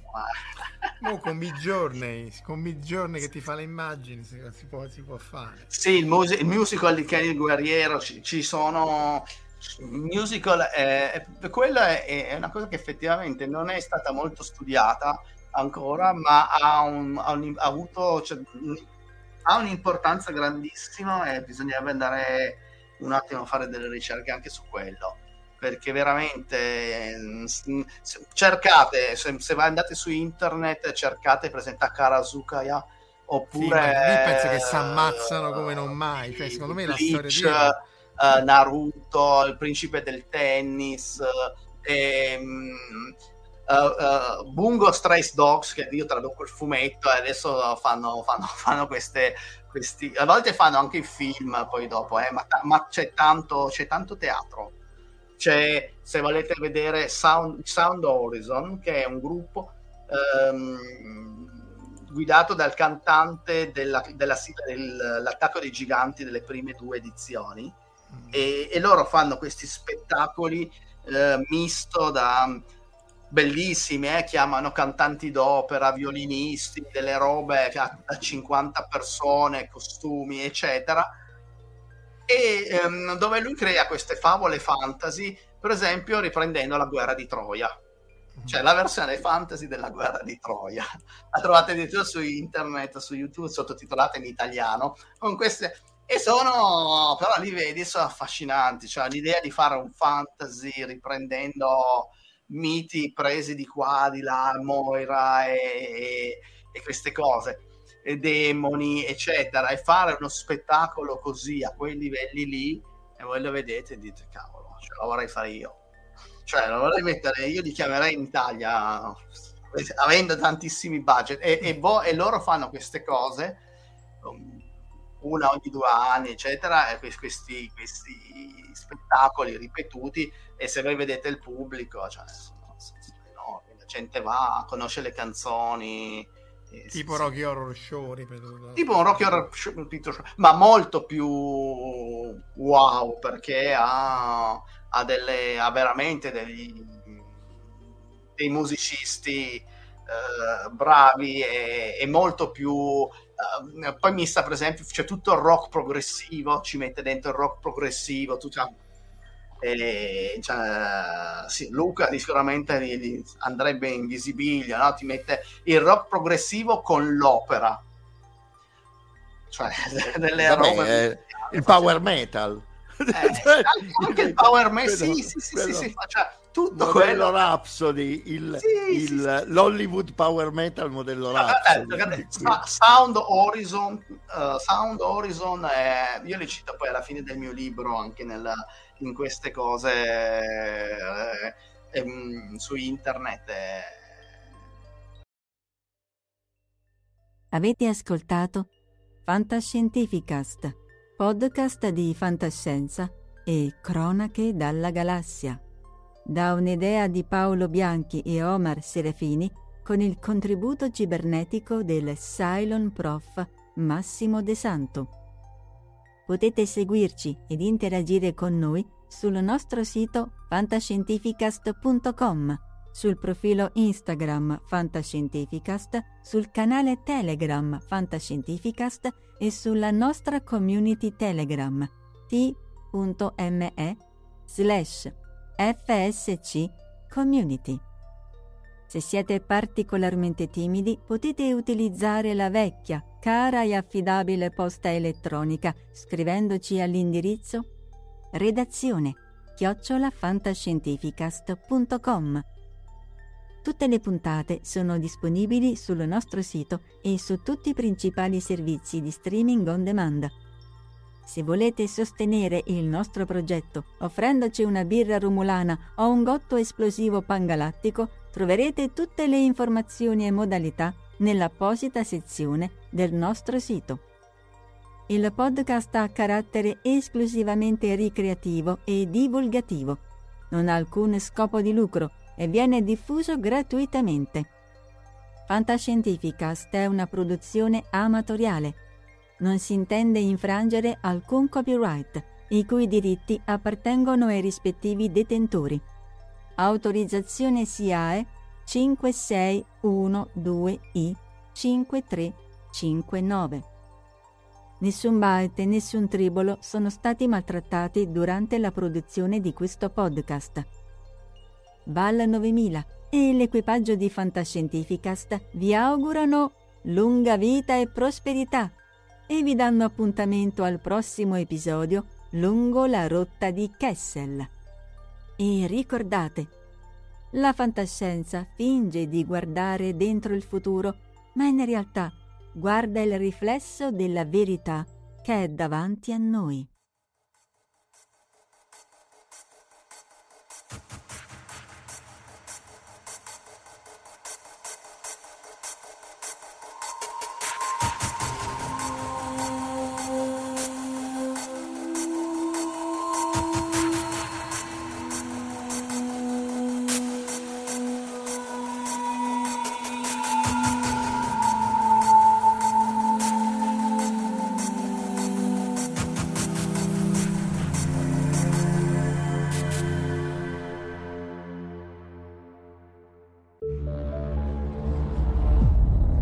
Fantascientificast, podcast di fantascienza e cronache dalla galassia. Save big on brunch for mom, all in the Kroger app. Get half gallons of delicious Kroger milk for 129 each, then get flavorful Tyson natural boneless chicken breasts for 249 a pound, all with your card and a digital coupon. Shop these deals at your local Kroger today or tap the screen now to download the Kroger app to save big today. Kroger, fresh for everyone. Prices and product availability subject to change. Restrictions apply. See site for details.